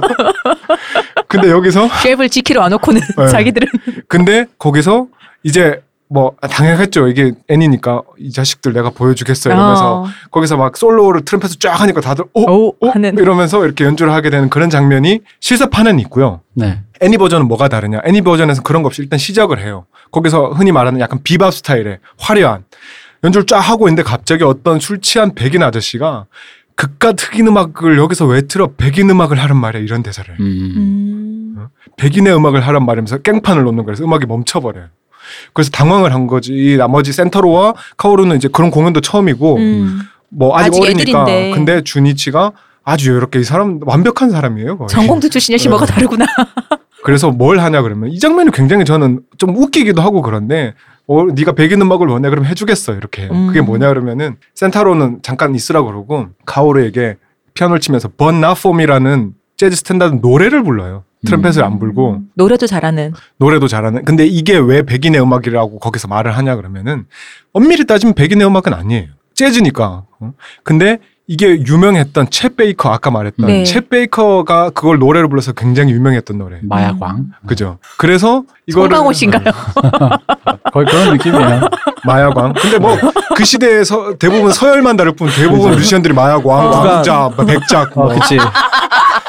마약 그냥 황제 뭐 다 각자 이렇게 다 엄청나죠. 그리고 마약을 이제 어떻게 어떤 걸 했느냐에 따라서 예를 들어 또 약간 우스갯소리인데 마일즈 데이비스가 그래도 그중에 좀 오래 산 편이에요. 왜냐 그러면 마일즈 데이비스가 그래도 흑인이었지만 아버지가 의사인가 그랬고 꽤 음. 부유한 집안이었어요. 네. 줄리어드 음대를 갔었고 음, 음. 그래서 집에 돈이 좀 되니까 약을 마약을 해도 조금 비싼 거. 좀 품질이 거. 좋은 걸 한 거예요. 어, 잘 정제된 거. 그런데 이제 돈 없는 뮤지션들 챗 베이커나 이런 크랙 사람들은 같은 거는 해야지. 안싼 거를 잡고 하도 몸이 더 망가졌다는 그쵸. 우스갯소리가 있어요. 뭐. 그럴 수 뭐, 있습니다. 어, 네. 그럼요. 충분히 어. 그럴 수 있죠. 어. 왜냐 그러면 그거 순정도가 굉장히 우리 영화 같은 데 보면 네, 나오잖아요. 이게 순도가- 어, 순도가 얼마나 높으냐를 음. 항상 따지기 때문에 브레이킹 배드를 보시면 그쵸. 이것은 네. 그렇죠. 예. 뭐 어쨌든 그건 우스갯소리고. 근데 여기서 번나포미를 노래를 부르고 그걸 아주 감미로워요. 그걸 들어보면 그 음. 거기서 이제 연주하는 두 곡의 그 편차가 굉장히 커요. 처음에는 흔히 그러니까 어 재즈의 역사에 있어서 비밥 시대 가장 유명한 비밥 시대 이후에 그 다음에 이제 좀 갈래가 나눠지는 게 하드밥과 쿨 재즈의 시대라고 그래요. 근데 약간 그 앞에는 비밥과 하드밥쯤 되는 연주를 하다가 흑인 아저씨가 아니 백인 아저씨가 갑자기 깽판을 부르니까 갑자기 그래 그럼 쿨 재즈를 보여주지. 음. 이러면서 챗 베이커의 그 노래를 그대로 똑같이 해요. 그리고 노래 부르는 창법과 그것도 실제로 챗 베이커가 불렀던 버전과 거의 똑같아요. 그 아저씨 그럼 눈물 흘리나요? 그 아저씨가 뻘쭘해져가지고 말을 안 하고 힝, 이 자식들 이러면서 그냥 짜, 짜지는 장면만 나오고 고양이의 소리 이러면서 눈물 흘려줘야지 그때는 그렇지. 무릎 꿇으면서 눈물 흘려야지. 약발이 마약왕이다. 이러면서. 네. 그러면서 이제 주인치가 그 노래를 부르면서 이렇게 짧게 그 장면도 이렇게 끝나요. 음. 근데 요, 요 장면을 제가 왜 말씀드렸냐 그러면 재즈 어떤 어 이걸 듣고 재즈에 관심이 가시거나 하는 분들이 찾아볼 때 하는 어떤 시대 배경의 어떤 차이가 있어요. 비밥 그러니까 재즈 역사를 굳이 길게 설명드리긴 좀 그렇지만 흔히 스윙 시대라고 초창기에 어떤 영화에서 많이 보셨던 빅밴드가 나와서. 그죠 뭐 그런 걸 했던 시대가 그래서 그 후에 그 이제 비밥 시대가 오는데 그 연주자들이 뭐냐 그러면 그 스윙 시대는 그냥 대부분 짧은 솔로들이 있었지만 편곡된 곡들을 연주하는 거였어요. 댄스 음악이잖아. 음. 댄스 음악이에요. 근데 스윙 댄스를 추는 그죠. 스윙 댄스를 추는. 근데 거기서 지겨운 거예요, 사람들도. 맨날 그걸 하니까. 음. 그래서 자기들끼리 어떤 할렘의 바에 같은 데 가면은 나 이만큼 잘 부르는데 나 저기서 저런 거밖에 안 시켜. 이러면서 막 아. 하기 시작한 거야. 음. 그러면서 서로 막, 오, 이 자식 잘하는데 내 거 한번 들어볼래? 이러면서 한 게 굳이, 그러니까 간단하게 말씀드리자면 네. 그런 식으로 비밥이. 그래서 비밥은 점점 빨라지죠. 점점 빨라지고 거의 나중에 묘기의 향연장이 돼요. 끝도 없이 막 음들이 막 난무하고 그러니까 사실 어떤 그래서 그 스윙이나 이런 음악을 좋아했던 사람들에서 멀어지게 되는 거죠 음. 일종의 그러니까 연주자의 시대로 되는 네. 거예요. 곡이 뭔지는 사실 별로 중요하지 않아요. 어. 아까 말씀드렸다시피 연주자의 기량으로만 처음. 시작할 때 뭔가 어떤 곡으로 시작하지만 나중에 뭐, 뭐가 뭔지 알 수 없어. 자기들 마음대로 하는 거기 때문에 음. 그랬다가 이게 어느 정도 점점 심해지면서 사람들이 이게 점점 뭔가 비법 좋아하던 사람들만 골수 팬들만 좋아하는 어. 것 같고 그러니까 다시 그 대안으로 모든 것이 이제 역사가 그렇죠 정반합 네. 그런 식으로 그래서 나온 게 쿨 재즈고. 쿨재즈와 하드밥인데 쿨재즈는 주로 백인들이 많이 참여를 해요. 그게 정확하게 구분할 수는 없어요. 하지만 왜냐하면 쿨재즈의 가장 유명한 건 사실 마일즈 데이비스인데 근데 그 한편으로 또 게- 제일 유명했던 사람 중에 하나가 챗 베이커예요. 근데 챗 베이커도 사실 쿨 재즈로 집어넣기는 애매한 게 그냥 백인 재즈라고 하는 게 더 가까울 수도 있고 쿨 재즈의 의미는 사실 그거가 조금 다르거든요. 근데 여기서 백인 재즈라고 하니까 바로 이제 챗 베이커는 그 대표작으로서 음. 이렇게 나오는 거죠. 그래서 사실 챗 베이커가 마일즈 데이비스에 대한 어떤 컴플렉스랄까 거의 같은 시대에 있으면서 굉장히 심했어요. 그게 음. Born to Be Blue에도 나오죠. 그런 장면들이. 그렇죠. 뭔가 자기는 더 음악인으로서 인정받고 싶은데 이 사람 이미지는 얼굴 반반한 트럼펫 좀 부는 예쁜. 예쁘장한 백인 남자. 남들은 한 못해 갖고 난리인데 그런 거를. 그죠. 어. 근데 본인은 그게 컴플렉스였던 거지 어, 사실은. 선생님 타고 나셔놓고는. 그러니까 남주혁 씨가 류준열 씨 보고 연기력으로 질투하는 그런 느낌인 거죠. 뭐 그런 거죠. 난 왜 이렇게 잘생겼을까? 쓸데없이. 그 쓸데 많은데. 쓸데 많죠 사실 어. 어쨌든 그래서 그 이 장면이 또 재밌는 게 아까 말씀드렸던 아트 블레이키 처음에 나왔던 그게 hard bop의 어떤 대표 주자예요. 그래서 이 이 애니메이션에서 뭔가 이 재즈의 그 시대에 이걸 다 한번 넣고 싶었던 것 같아요 아마. 음. 그걸 다 깊게 들어가진 못해도 그래서 조금 뭐 조금씩이나마. 챗 베이커도 나오고 빌 에반스도 나오고 뭐 아트 블레이키도 나오고 이런 식으로 그래서 그 장면이 그래서 보시면은 사람들이 이게 그냥 같은 재즈인 것 같고 근데 너무 온도가 다르고 그러니까 저건 뭘까? 저 왜 사실 이해 못할 수 있잖아. 왜 백인 음악을 하라고 그러는데 왜저 노래를 부르지? 음. 그러니까 그 장면 이걸 알고 보시면 아 이런 맥락이 있구나 그러니까 음. 이건 재즈를 아시는 분들은 바로 아실 수 있을 텐데 아마 어, 그렇게 관심이 없으셨던 분들은 이걸 보면서 어떤 재즈 시대에 어떤 그런 흐름이 있었다 음. 뭐그 정도 아시면 재밌을 것 같고요. 거기 학예회에서 연주하는 게 My Favorite Things죠. 그죠. 그 장면이 이제 하이라이트인데 그다음 이제 그 얘기만 하면 될 것 같은데 그 학예회 어떻게 스토리를 잠깐 설명드리는 게 낫겠죠? 뭐 예. 네. 예. 그게 그 학예회가 벌어질 쯤에 센타로와 카오루의 사이가 벌어져요. 음. 여러 가지 이유로 리츠코 때문에. 작은 오해와 뭐 리츠코 문제도 있고 여러 가지. 넌내 왕자님이 예, 아니야 예. 이런 거죠. 그치. 그러면서 원래는 둘이서 학예회 같이 음. 두그 뭐지 듀엣으로 참가를 하려고 처음에 했었는데 틀어져 버려요. 그래서 센타로는 심술이 나서 갑자기 엄한 락 밴드에서 너 우리 팀에서 드럼 치지 않을래? 그래서 원래는 재즈 아니면 음악도 아니야라고 했던 인간이 그까지 하지 뭐 이러고 거길 가요. 그리고 카오루는 그 리츠코 때문에 어쩔 수 없이 실행위원회 일본의 그 그런 거 있잖아요. 아, 네. 학예회를 준비하는 실행위원이 해가지고 팔에 완장 차고 뭐 이렇게 뒤에서 이런 거 하는 그런 걸 하는데 그 락밴드 공연 중에 전기가 나가버려요. 음. 그래가지고 다들 막 난리를 치고 전기 막 원을 찾고 있고 그 강당에 있던 학생들이 에이 뭐야 시시해 집에 가야지 이러고 있는 와중에 뭐 어떻게든 이걸 수습을 해야 되니까 갑자기 카오루가 팔을 딱 고- 교복 소매를 딱 걷어붙이더니만 내가 어떻게든 잠시라도 잡아볼게. 그리고는 피아노에 딱 앉아요. 근데 이게 그래 락밴드니까 기타가 electric이라서 전기가 나가면 그쵸 안 전기 되는 나가면 거죠. 아예 공연이 안 되는 음. 거 하지만 재즈는 아날로그인 그쵸. 거죠. acoustic이니까 그리고 하필이면 강당에 딱 좋은 자리 피아노가 딱 있었어 스키자르 피아노가. 아니 근데 강당에 피아노가 뭐 있을 수 있어야죠. 있는 그죠. 거니까. 크니까 옮기기도 힘들잖아요. 그거는. 그죠. 예. 근데 여기서도 애니메이션 버전에서는 업라이트고 음. 실사판에서는 그랜드예요. 그랜드예요? 예. 그 그러니까 아마 업라이트가 애니메이션이 좀 더 가다가 나. 그죠. 그게 뭔가 그, 아, 강당에서 학교에서 느낌이 나는데 아마 음. 영화에서는 뭔가 그걸로 그림을 채우기 힘드니까 그랜드를 놨던 것 같긴 한데. 그러니까 거기서 나도 그 장면 봤는데 네. 그랜드를 놨다는 것 자체가 이 감독이 그 맛을 몰라. 그죠, 예. 어, 이 맛을 모른다. 아, 얘 진짜 음악 안 듣는 애구나라는 느낌이 좀 들었어요. 고맙진 그죠. 않아를 캐스팅했으니까 됐어요. 뭐, 그걸로 뭐 수고 자기를 다 다한 거죠. 뭐. 다 자기, 했지. 자기 소임이 다 한 거죠. 어. 오늘도 고마친 하나가 열일을 하고.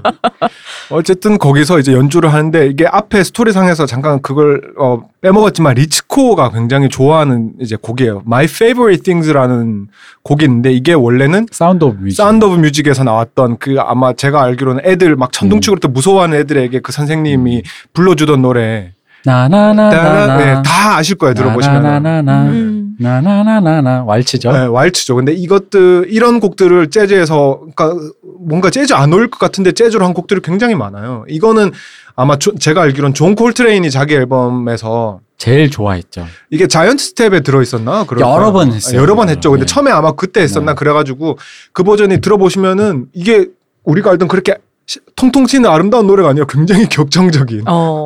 그런 식으로 편곡을 해서 존 콜트레인을 한 이후로 굉장히 유명해져서 온갖 뮤지션들이 다 이것도 앨- 버전이 엄청 많이 유튜브 찾아보시면 한 몇백 개는 있을 거예요 아마. 그래서 그거를 좋아한다 그래서 이제 연습 몇 번 잠깐 연주하는 장면들이 나왔어요. 근데 여기서 그때쯤엔 이미 센타로도 사이가 나빴지만은 리츠코와도 좀딱 한번. 까이고 음. 이래서 이제 좀 데면데면한 사이인 상태에서 딱 My Favorite Things를 처음 연주를 시작해요. 그럼 리츠코가 저 멀리 있던 리츠코 아니 이 곡은 My favorite. 여전히 나를 후후 네. 좋아 죽는구만 어. 이러면서 그래서 근데 이 장면을 그러니까 이게 재즈의 어떤 뭐 매력이랄까 그래서 My Favorite은 혼자 치고 있는데 갑자기 저기서 센타로가 그 락밴드 복장 이상한 복장을 입고 온 센타로가 갑자기 드럼에 성큼성큼 가가지고 그 리듬에 맞춰서 축축축축 이러면서 아. 드럼을 하기 시작해요. 그러면서 둘이 너무 전형적이지만 되게 아름다운 장면이에요. 서로 멋있지. 눈빛을 주고받으면서 이 자식 너 와주었구나 이런 느낌으로 역시 넌 나의 프린스. 어, Someday my prince will come. 어. 우리 아무리 싸워도 여전히 친구인 거지 이런 느낌이에요. My prince has come. 그래서 거기서 어떻게 공연이 어떻게 진행이 된 My Favorite Things를 연주하다가 갑자기 Someday My Prince Will Come 다시 이어서 연주를 해요. 아. 그래서 그러면서 이렇게 같이 왜냐면 그 장면에 많은 것이 담겨 있어요. 이 친구 간의 마음과 리츠코를 향한 이 음. 카오루의 마음과 이 얽힌 것들이 이그 그 앞에서 깔아놨던 어떤 설정들이 여기서 탁 폭발하는 순간이에요. 사실은 이게 근데 애니메이션의 어 뭐지 엔딩은 아니에요. 이 후에도 많은 일이 벌어지는데 결정의 순간인 어떤 이 거죠. 재즈와 이렇게 생각해 보면 이 순간에 굉장히 카타르시스가 있는 아. 장면인데 거기가 제일 하이라이트고 그죠. 그게 유튜브에 그 부분만 편집돼서 있어서 한번 보시면은 그것 때문에 저도 전그 애니를 몰랐다가 네. 유튜브에 우연히 그 장면이 누가 편집해서 올려놓은 건데 그게 어느 정도 느낌으로 카타르시스가 하이라이트냐면 스즈미의 하루의 우울에서 나오는 그 하계회 씬이 있어요 네, 콘서트 네, 네, 장면 맞아요. 그게 스즈미의 하루의 우울의 거의 하이라이트인데 네. 그거만큼이나 그죠. 물론 그 정도로 격정적이지 않지만 또 요건 요거들의 맛이 네. 있기 때문에 그래가지고 이제 전편 애니를 다 찾아보게 된 경우인데 My Favorite Things는 저도 연주한 연주를 이렇게 해본 적이 있습니다. 누구의 버전이냐면 이게 이제 조나단 크리스버그라고 엄청난 내 또 눈은 높아가지고 내가 이걸 해보겠다라고 덤볐다가 그 와. 아니 아니 아니 어, 그 이상하게 어떤 순간에 그 어떤 딱 하나의 코드가 제가 이게 손목이 아파요. 그게 그그그 다들 손목이 안 좋아. 코드에서 손목이 아파가지고 자꾸 거기만 하면 삐끗하는 거야. 근데 그제 진짜 좀 처음에는 그냥 무시하고 지나갔는데 이 노래를 거듭 연습하면서 자꾸 손이 아파오는 거야. 손목 나가게 하는. 원래 소문이 아플 일이 없는데 내가 그렇게 막뭘 하는 사람이 아닌데 유일하게 여기 이거가 갖고 있는 그 코드가 그 사람이 편곡한 그 코드가 그래가지고 음. 이게 막 치다가 이렇게 그냥 하 면서 이렇게 했는데 그 노래가 워낙 좋잖아요. 그죠 노래가 너무 좋죠. 노래가 치다 보면 진짜 노래가 진짜 예쁘거든요. 근데 원래 아름답잖아요. 노래를 들으면 사실 줄리 앤드루스 버전으로 들으면은 줄리 앤드루스의 그, 그 영비스러운, 영비스러운, 영비스러운 딕션 있어요. 맹접섭벌 립점, 럽접점, 이런 거 있어요. 이렇게. 립럽접벌 립점 이런 거 있어요. 그, 그, 그 딕션이 너무 강해서 조금 약간 그 맛이 안 나는데 그, 그거가 아니라 연주곡으로 들으면 이제 이 노래가 얼마나 예쁜 노래인지가 그죠. 느껴지거든요. 음. 그게 사실 줄리 앤드스 버전 좋아하시는 분들에겐 죄송하지만 그 딕션이랑 영비랑 뭐가 다르냐. 그렇죠. 그 My Favorite Things 자체가 워낙에 곡이 좋고 근데 어쨌든 이 마지막 학예 장면, 나그 유튜브에서 그 장면만 보실 수 있으니까 한번 보세요. 근데 스토리를 앞에서부터 쭉 보면 훨씬 더 좋겠지만 네. 그 장면만 봐도 카타르시스가 있어요. 그래서 맞아요. 이게 어떻게 끝나느냐. My Favorite Things에서 시작해서 Someday My Prince Will Come까지 연주하고 요거 두 곡은 다 4분의 3박자 곡이에요. 음. 그리고 어느 순간 둘이서 다시 한번 눈빛 교환을 해요. 우리 알지 서로의 마음 이러면서 한번 prince? 쫙 그걸 접으면서 Moanin'으로 들어가. 처음 아. 연주했던. 음. 그게 카타르시스. 왜냐면 이 스토리를 알면 모르면 그냥 어 다른 곡을 연주하는 거 음. 싶지만 처음부터 이 스토리를 봤던 그 둘이 처음 만났던 그 곡이잖아요. 그 장면에서 이제 인서트로 나오는 그 리츠코의 눈물을 글썽이는 얼굴과 그리고 드디어 둘이 사랑이 언급이 안 됐던 또 센타로의 마음이 빠졌던 유리카와 어떤 그 또 준이치랑 삼각관계예요. 뭐 하여튼 음. 복잡해 여기서 스토리가 근데 그 사람들이 다 이걸 들으면서 어쨌든 그 카타르시스 느껴지는 Moanin'으로 돌아오는 그 이야기를 쫙 꿰뚫는 그 공연 짧은 공연 하나로 음. 그러면서 여기에서도 재즈 아까 제가 말씀드렸던 트레이드를 해요. 음. 그러니까 이제는 우리 같이 연주해서 주거니 받거니를 하는 거야. 쫙 하다가 트레이드를 딱 멈추면은 저쪽에서 들으면서 응응 해주면은 어 그래 이러면서 피아노를 쳐주고 그러면서 이제 재즈에 원래 이런 게 있다라는 거 알고 보시면은 더 그렇겠지만 이 장면이 보통 이 여- 애니메이션 속에서 그 하나의 재즈 연주를 하는 장면들이 그렇게 길지 않아요. 음. 하지만 이 장면만은 말 그대로 하이라이트이기 때문에 굉장히 길게 상대적으로 역시 나의 프린스 차밍. 그렇게 나오는데 한번 꼭 들어보세요. 그러니까 이, 이 공연 하나가 사실은 이 그 앞에까지 스토리를 다 담고 있는. 네. 음. 그 그래서 그 시나리오를 참 잘 썼어요 애니메이션이 음. 보면은 그걸 재즈 곡을 어떤 걸 가져와 가지고 이것들을 묶어 가지고 어떻게 하나로서 이렇게 어, 앞에 다 깔아놓은 걸 회수하는 그렇죠. 씬이잖아요. 예. 그리고 아까 말씀드렸던 For Me 같은 경우에도 에피소드 하나의 제목이기도 해요. 뭐냐 그러면은 그 여기서는 이제 그 하교의 장면에서는 연주를 안 하지만 제목을 아시지만 But Not For Me 날 위해 그러나 날 위해서는 아니야 뭐 이런 뜻이겠죠. 어. 그게 딱 그 그거예요. 카오루가 리츠코에게 고백을 하는데 리츠코의 마음은 이미 센타로에게 가 있다라는 거를 그치 내가 너를 좋아하지만 너의 마음은 나에게 있지 않구나 이런 그런 식으로 이제 에피소드 제목들이 다 있는데 거기서 이제 연주했던 곡들 세 개를 딱 묶어서 하기 위해서 이렇게 하면서 어느 정도 정리가 되는 거죠. 그 이후의 이야기는 또 꽤 긴데 그러니까 이게 음. 저그 뭐 이제 잠깐 애니메이션 얘기하면 잠깐 네. 빠지면 음. 이 애니메이션을 보면서 약간 그랬던 게 저번에도 한번 얘기했을 거예요. 우리 왜 그 유택 교수랑 세시봉 얘기하면서 네. 제가 세시봉 영화 보다가 한숨 쉬었다 그랬잖아요. 음. 그러니까 그게 이거랑 비슷한 게 이것도 엄밀히 말하면 자기네들 노래는 아니잖아요. 음. 번안곡 걔들도 번안곡 한 거예요 세시봉도 그죠. 그리고 얘들도 마찬가지로 외국에 있는 스탠다드를 연주한 그러니까 음악 영화 둘 다 똑같이 음악 그 영상물인데 그러니까 그 이 음악을 대하고 그 음악 때문에 시너지가 나서 서사를 만들어내는 이 태도랄까 그 깊이감이 다른 거예요. 그러니까 세시봉이 이걸 이 같은 식으로 접근해서 망한 케이스라면 이제 이게 되게 성공적인 케이스예요. 애니가 애니가 영화는 이제 고마츠 나나를 성공적으로 캐스팅했다. 그 포커스가 있는 거고. 고모스 나나가 하드 캐리했다. 아, 그죠. 이제 뭐 아니 그건 아니야. 고마츠 나 하드캐리까지는 아니고 고마츠? 나나도 어쩔 수 없는 그냥- 게 있지. 그냥 허- 거마츠 나는 영화에서 존재했다. 할 만큼 아, 했다 그래도 그냥 출근했다. 존재만으로도 할 어, 만큼 했다. 출근했다. 아. 뭐 그런 거고. 그래서 보다가 이제 그 생각을 한 거야. 그러니까 어, 얘네들 독자적인 자기네들만 음악 세계를 뭐 일본에만 추구했던. 네. 그래서 우리는 그런 세계가 아예 없으니까 이런 애니메이션이나 영상을 못 만들겠지가 아니라 어차피 남의 나라 노래거든요. 음. 그죠. 근데 왜 이렇게 그, 서, 그 마음을 그 사로잡는 얘기를 못 만드는가라는 싶은 그런 생각이 들면서 아 근데 왜냐면 그 생각 꾹 하다 보니까 느꼈던 거예요. 세시봉은 의외로 감독님이 그 음악을 별로 좋아하는 사람이 아니야. 아 그랬나요? 저는 어. 그게 김현석 감독 네. 맞죠? 그 노래를 너무 좋아한 게 아닌가라고 저는 혼자 생각을 그러니까 했었는데. 그 노래에 얽힌 것을 그 여러 가지 서사와 메타포들을 함께. 어, 서사와 함께 그걸 다 갖고 음. 내가 이 음악을 정말 충분히 좋아한다 그냥 그냥 그 음악만 좋아하는 사람 있잖아. 아, 그. 음악의 감성. 예, 예, 음. 예. 그냥 그 감성만 아 이런 느낌 감성 좋아 음악을 좋아하는 건 여러 가지 태도가 아, 있잖아요. 그렇죠. 네네. 근데 이제 이 앞- 언덕의 아폴로는 확실히 그 이 왜냐면 아까 방금 말씀하신 그 음악의 뭐랄까 왜냐면 왜 맞은 모닝으로 바뀌는 게 왜 멋있냐면 아까 말했지만 수미 쌍관? 어, 수미 쌍관도 있고 네. 그 서사를 맨 처음에 맞춘 것도 있지만 거기다가 4분의 3박자, 4분의 4박자를 받출, 바꾸는 정도, 그러니까 그 음악을 조금 더 들을 수 그죠. 있는 분들이면 어, 박자 바꾸는 거 쉽지가 않은데 그죠. 그 박자를 바꿔내는 것까지 애들이 거기까지 올라왔다라는 것까지 오는 그러니까 여러 가지 뎁스에서 즐길 거리가 있어요. 그죠, 그리고. 그거를 네. 음악적으로 굉장히 이해를 많이 하고 있다라는 거지. 그게 이제 음악에 단순히 음악을 과시한다가 아니라 그걸 서사로 이렇게 잘 뿌려놨다라는 건데. 예. 여기는 이제 그건 건 없는 거죠. 그냥 이제 그냥 권혜우 씨의 그 한마디 이게 세시봉이야. 아, 그냥 이- 이걸로 끝난 거야. 우리 때 이랬어. 그치. 우리 때 이랬어. 우리 때 이랬고, 그러니까 같은 연애물이고 누구 누군가를 음악하다가 누군가를 사랑했었어 이 얘기인 건 똑같은 똑같죠. 건데도 그게 이제 그런 의미에서 그 어떤 깊이감의 차이가 좀 발생했다는 거죠. 그죠. 예. 말만 들어봐도 그 학예 장면에서 뭔가 청소년들이 약간 성장하는구나라는 그죠. 느낌도 그 얘기만 드니까요. 들어도 좀 네. 느껴지잖아요. 실제로 네. 보면 더 그렇고 언덕길의 아폴론에 대한 얘기를 이제 정리는 아니고 이게 결국 왜냐하면 우리 취미로 시작했던 얘기, 네. 이야기잖아요. 이걸 근데 언덕길의 아폴론이 좋았던 이유가 여기에 이야기하기에 세시본 같은 경우에는 그 사람들이 다 프로 뮤지션이 되잖아요. 결국은. 네. 하지만 언덕길의 아폴로는 그렇잖아요. 이거는 청소년 시그 시절의 추억으로서 끝나요. 저는 음. 그게 참 아름다웠다고. 카오르 의사. 되나요 그러면? 저 같은 사람으로서 맞아요. 카오르는 의사가 되고 음. 센타로는 아 이거 뭐 스포 해도 되겠죠. 어차피 네. 보신 거니까 신부가 돼요. 네? 어, 그랬던 나의 신부가 된다고. 아 그렇구나. 아니 bride? 그게 아니라 my bride.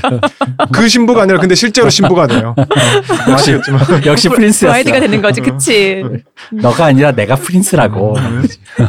너는 나의 신부. 왜냐 그러면 그 카오루가 어, 계속 성당에서 이렇게 버려지고 아. 그 생활을 했기 때문에 이게 그 약간 청소년 시절 그런 거 많잖아요. 그렇게 엄청 사고 쳤던 애가 어느 사람 보니까는 스님이 돼서 이렇게 있다가 그리고 실제로 그렇게 뭐, 뭐 많은 행동을 하고 목사님 되신 분들도 굉장히 많고 많죠. 그런 것처럼 이렇게 새 사람이 되었다. 근데 뭐 나쁜 사람은 아니었지만 물론 이 그 극 중에서 센타로가 그렇게 되고 근데 그 그 시절의 어떤 재즈에 대한 사랑과 음. 이것들이 추억으로 남아서 그걸 계속 가지고 간다는 느낌이 저는 너무 좋았어요. 음. 왜냐하면 저와 약간 동질감을 느끼는 거죠. 저는 카오르처럼 피아노를 잘 치지도 못하지만 앉은 자리에서 바로 재즈 솔로를 할 만큼의 그런 실력은 없지만 그래도 그때 너무 열정을 쏟았고 열심히 했다는 이유로 뭔가를 꼭 이뤄낼 필요 없다라는 거죠. 음. 그러니까 일본에는 사실 그런 정서가 굉장히 많죠. 보면 영화나 소설 같은 데 보면은 젊은 시절에 뭔가를 했으나 아 내가 그 레벨은 아니고 적고 고향에 내려가서 아버지의 일을, 일을 이어받는다라든지 그 평가가 좋게 말하면 굉장히 냉정하고 어떻게 말하면 좀 너무 쉽게 어, 접는 듯한 느낌도 받을 때가 있고.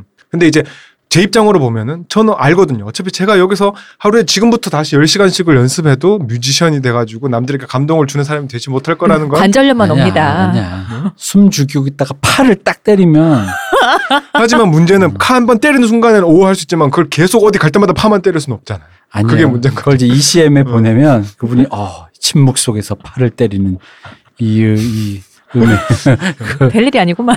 하여튼 그래서 이그 뭐 애니 마지막 보면은 센타로가 예, 사라졌다가 네. 우연히 카오르가 소식을 알게 되고 찾아가서 신부가 된 센타로를 만나고 그 센타로가 있는 성당 안에서 오르간으로 모닝을 음. 연주하면 음. 하면은 센타로가 싹 웃으면서 드럼을 또 쳐줘요. 둘이 단 한마디 대화 나누지 않고 그대로 끝나요.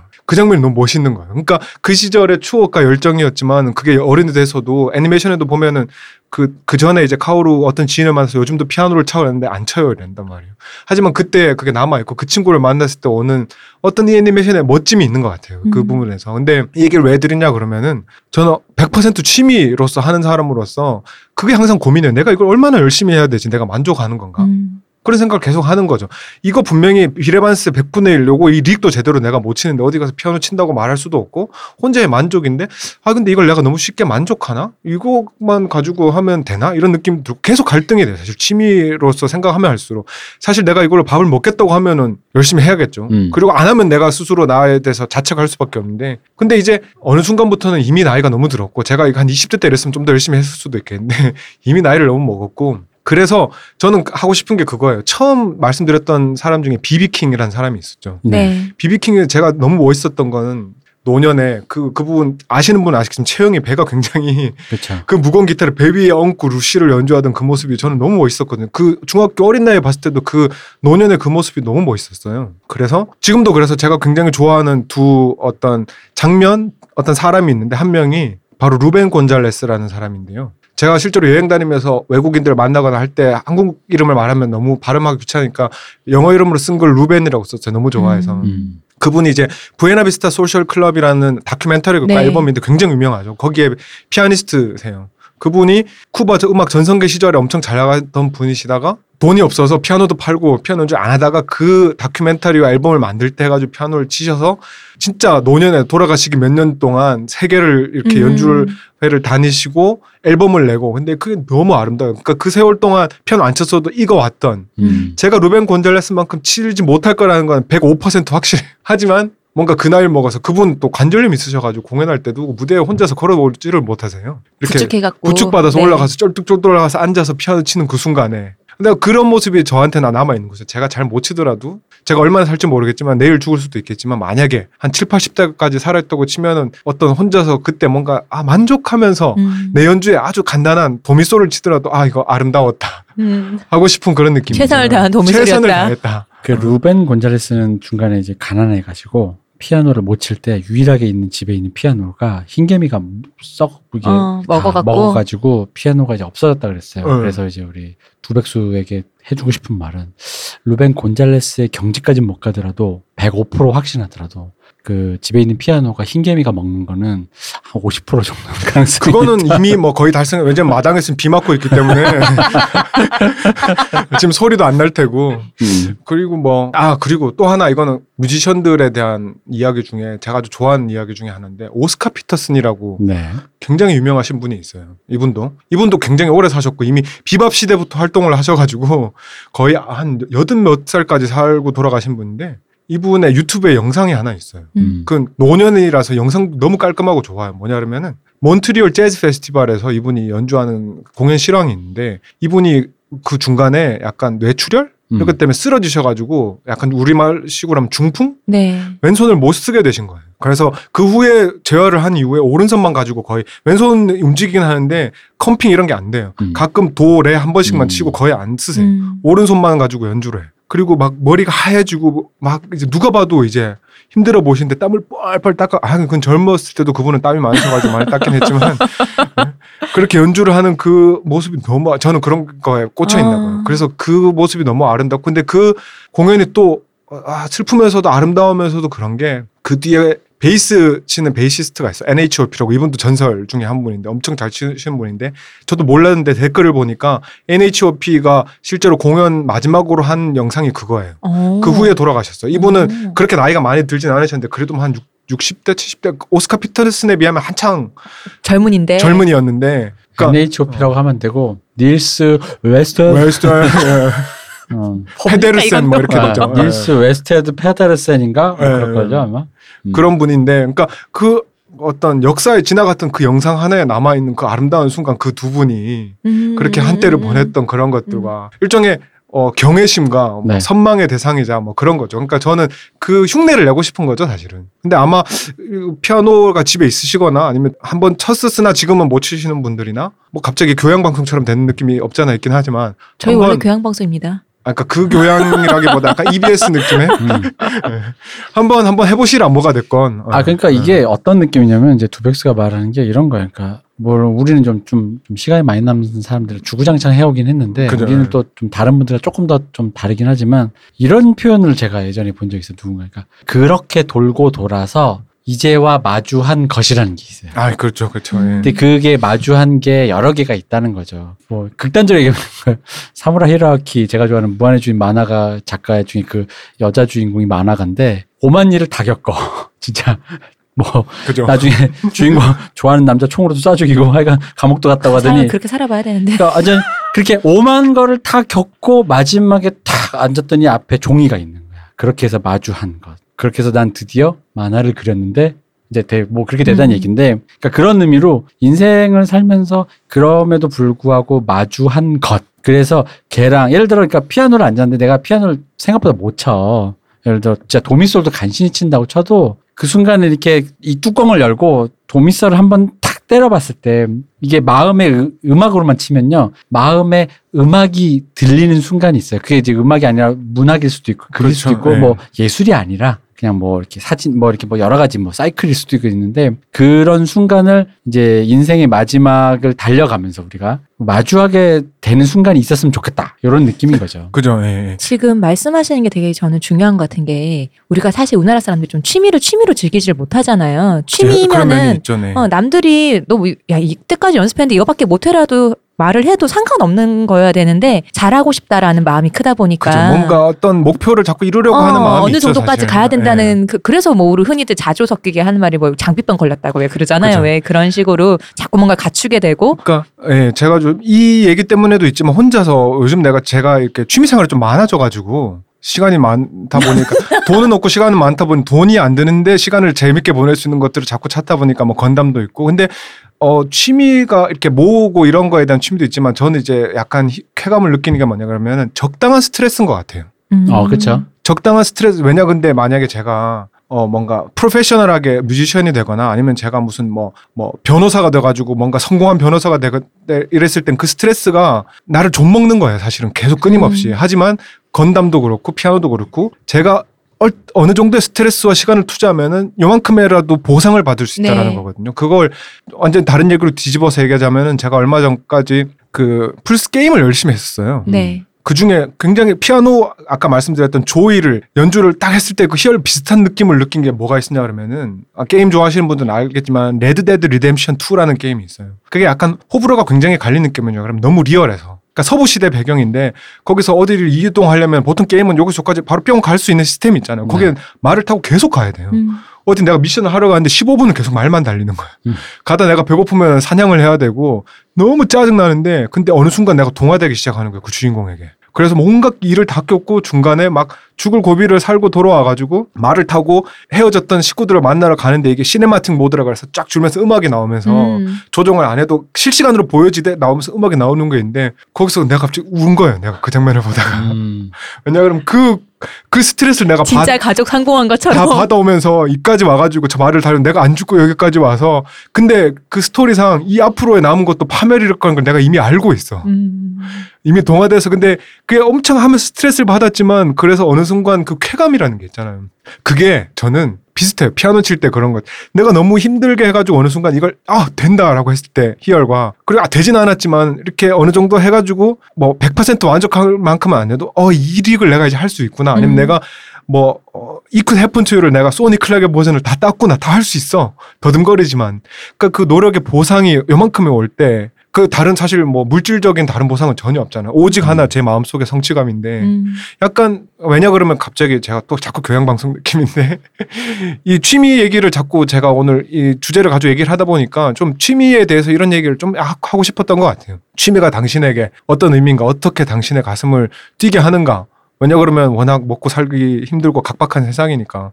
그래서 뭐 저는 이제 피아노 얘기를 했지만은 다른 분들도 좀 이렇게 뭐 피아노가 됐건 뭐건 취미를 가지고 뭐 이렇게 좀 그런 마음을 좀 느껴보셨으면 하는 음, 어떤 음. 요즘 제가 그걸 아, 자꾸 나이 먹어서 감상적이어서 그런지 모르겠지만 그런 걸 굉장히 많이 느끼고 있거든요. 삶의 음. 기쁨이 별 큰 게 아니다. 맞아요. 예, 예, 뭐 그런 식으로. 그러다 보니까 네. 이제 어린 사람을 키울 거나 가르칠 때 또 기쁨을 느끼는 게 이게 비슷한 얘기로 그러니까 마음에 아까 이제 그 제가 그 음악으로만 한정하자면 마음의 음, 음악이 마음에 있다라는 표현을 제가 누구한테 들었냐면 제가 아는 피아노 선생님한테 들었어요. 어떤 애가 있었는데 애가 이제 피아노 기타를 배우는데 이게 이제 처음이니까 모르잖아요. 그 코드를 두 개를 가르쳐 주고 나비야를 음. 쳤어요. 네. 나비야 A랑 E랑 이제 A 코드, E 코드인데 이리 날라 오늘 한 다음에 노란 하는데 이 코드로 바꾸잖아요. 근데 왜 코드를 처음 바꾸면 음이 확 변하잖아요. 그죠? 예.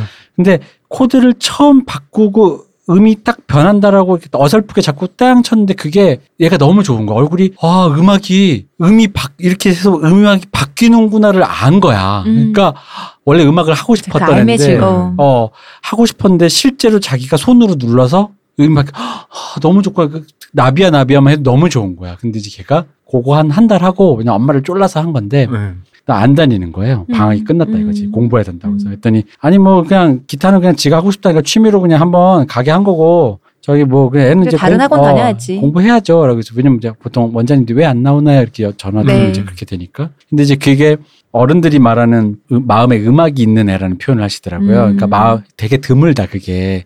그러니까 같은 음악을 틀어줬는데 왠지 뭔가 혼자 가슴이 몽글몽글 막 차오를 것 같이 막 같은 음악을 들어도 막, 아, 막, 왜 우리도 그런 거 있죠. 글 읽을 때, 문학 소년 그죠. 이런 거 네, 이제 네. 글 읽을 때 뭔가 막 차오르는 걸 느끼는 사람들이 있는데 이제 그 애가 이제 그런 단순함에서도 그걸 느낀 거지. 근데 이제 그럼에도 불구하고 공부를 해야 된다라는 음. 한국 수험생의 그 어쩔 수 없는 현실상 이제 간 거예요. 그래서 이제 막 엄청 안타까워하면서 뭔가 근데 그 친구가 이제 말씀하신 것처럼 만약에 그걸로 이제 음악을 안 하더라도 어떤 순간에 자기 마음의 음악이 가지고 있는 아이니까. 음, 그죠. 그러니까 굳이 그걸 이제 음악으로 풀지 않더라도 그 음악이 어떤 열정이라든가 어떤 그런 아름다움에 대한 어떤 갈구 그죠. 예. 그리고 그 아름다움이란 건 여러 가지의 이제 단순히 예술 작품을 감상하는 거야 아름다움이 아니라 사람과 사람에 대한 어떤 그런 것도 포함되는 거기 때문에 살면서 그게 내가 뭐 좋은 어른이 되는 거 음. 그리고 좀 인생을 좋게 마무리하는 거 그죠. 여기에 이제 좀 도움이 된다 이런 느낌. 음악이 마음에 있다는 것만으로 큰 축복인 것 같아요. 저는 음. 만약에 마음에 있었으면 더 열심히 했을 것 같은데 저 제 속에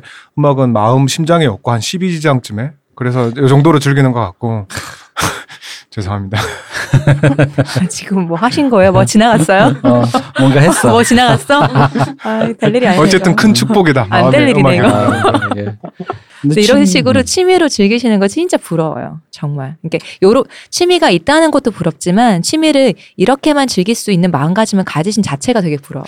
그래서 그 그게 그 누구 곡이었죠? 라디오에도였나? 그 유명한 아주 선언한 곡이 있죠. Everybody can play guitar. 음. 뭐 그러니까 누구나 할 수 있는 거니까 사실 음. 조금만 자기가 그거 하면은 뭐 그렇죠. 우리 또 두백수님은 요즘 피아니스트는 진짜 안 좋아해. 어. 네. 요즘 피아니스트 얘기 안 했잖아. 하나도 얘기 안 하잖아. 손여름 씨 얘기했잖아요. 요즘 피아니스트 얘기를 하나도 안 하는 게 어. 나는 진짜 가끔 이 만나다 보면 아, 얘가 왜 나랑 같은 시대를 사는 사람 맞나 그러면서 전 사실 영화도 음악도 뭐든지 다 요즘 것만 무조건 신상 좋아. 어, 신상 신상 좋아해서 세핑 어. 좋아하는. 야 얘는 뭐가 좀 다른데 약간 이런 게 있어가지고 근데 요즘 피아니스트는 좀 듣다 보면 이제 그 북구 유럽 발음이 많다 보니까 그죠. 예. 이게 어려워요. 아까 말씀드렸던 에스비욘 스벤손. 아 제가 왜냐면 저번에 그 제가 좋아하는 피아니스트가 있어요. 잠깐 또 홍보하자면 마친 바실렙스키라는 피아니스트가 있는데 우리나라에 공연을 온 거예요. 어. 그래가지고 또 가격도 괜찮아가지고 막 이제 예매해서 갔죠. 갔는데 진짜 내가 진짜 그 사람 음악을 많이 힐링 받았거든요. 그 First Touch인가 그 앨범이 노래가 담겨 있는 앨범이 정말 좋아가지고 특히 그 추운 겨울에 이렇게 제가 우리 아날람 클럽에서도 이 노- 앨범 좋다고 한번 올린 있는데 그 사람인데 그걸 탁 듣고 막 많이 힐링했는데 그래서 내가 이 사람을 드디어 영접하는 걸 했다. 근데 내가 진짜 진짜 내가 늙었나 봐. 두 번째 곡부터 졸기 시작했어 내가. 그런 경우 꽤 있어요. 저도. 네. 내가 내가 이 사람을 되게 고대했는데 내 몸이 졸린 거야. 너무 좋은데 왜 잠이 오지 이런 느낌이 어, 있죠. 예. 근데 근데 웃긴 건 어디서 깼냐면 이것도 되게 슬퍼.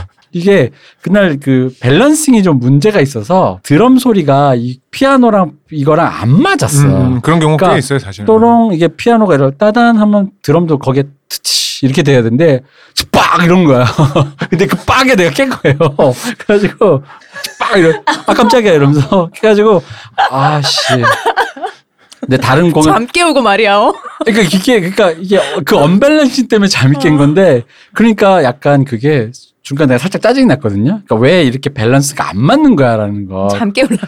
어 근데 잠 깨우려 그런 것 같아. 근데 어쨌든 그 뒤로 이제 공연 재밌게 들었습니다만 아, 네. 마르친 바실렙스키. 그, 저, 참고로 제 변명을 잠깐 하자면, 리 대표님께서 그렇게 말씀하셔서 제가 왠지 나이 들어서 꼰대가 돼서 요즘 거를 안 듣는 게 아닐까라는 어떤 생각을 하실까봐 변명을 하자면 저는 20대 때부터 쭉 계속 그, 그렇게만 취향이었다. 들었으니까 취향이었다. 음. 저 나이 든 사람 되고 싶지 않으니까 좀 그렇게 생각해 주셨으면 감사하겠습니다.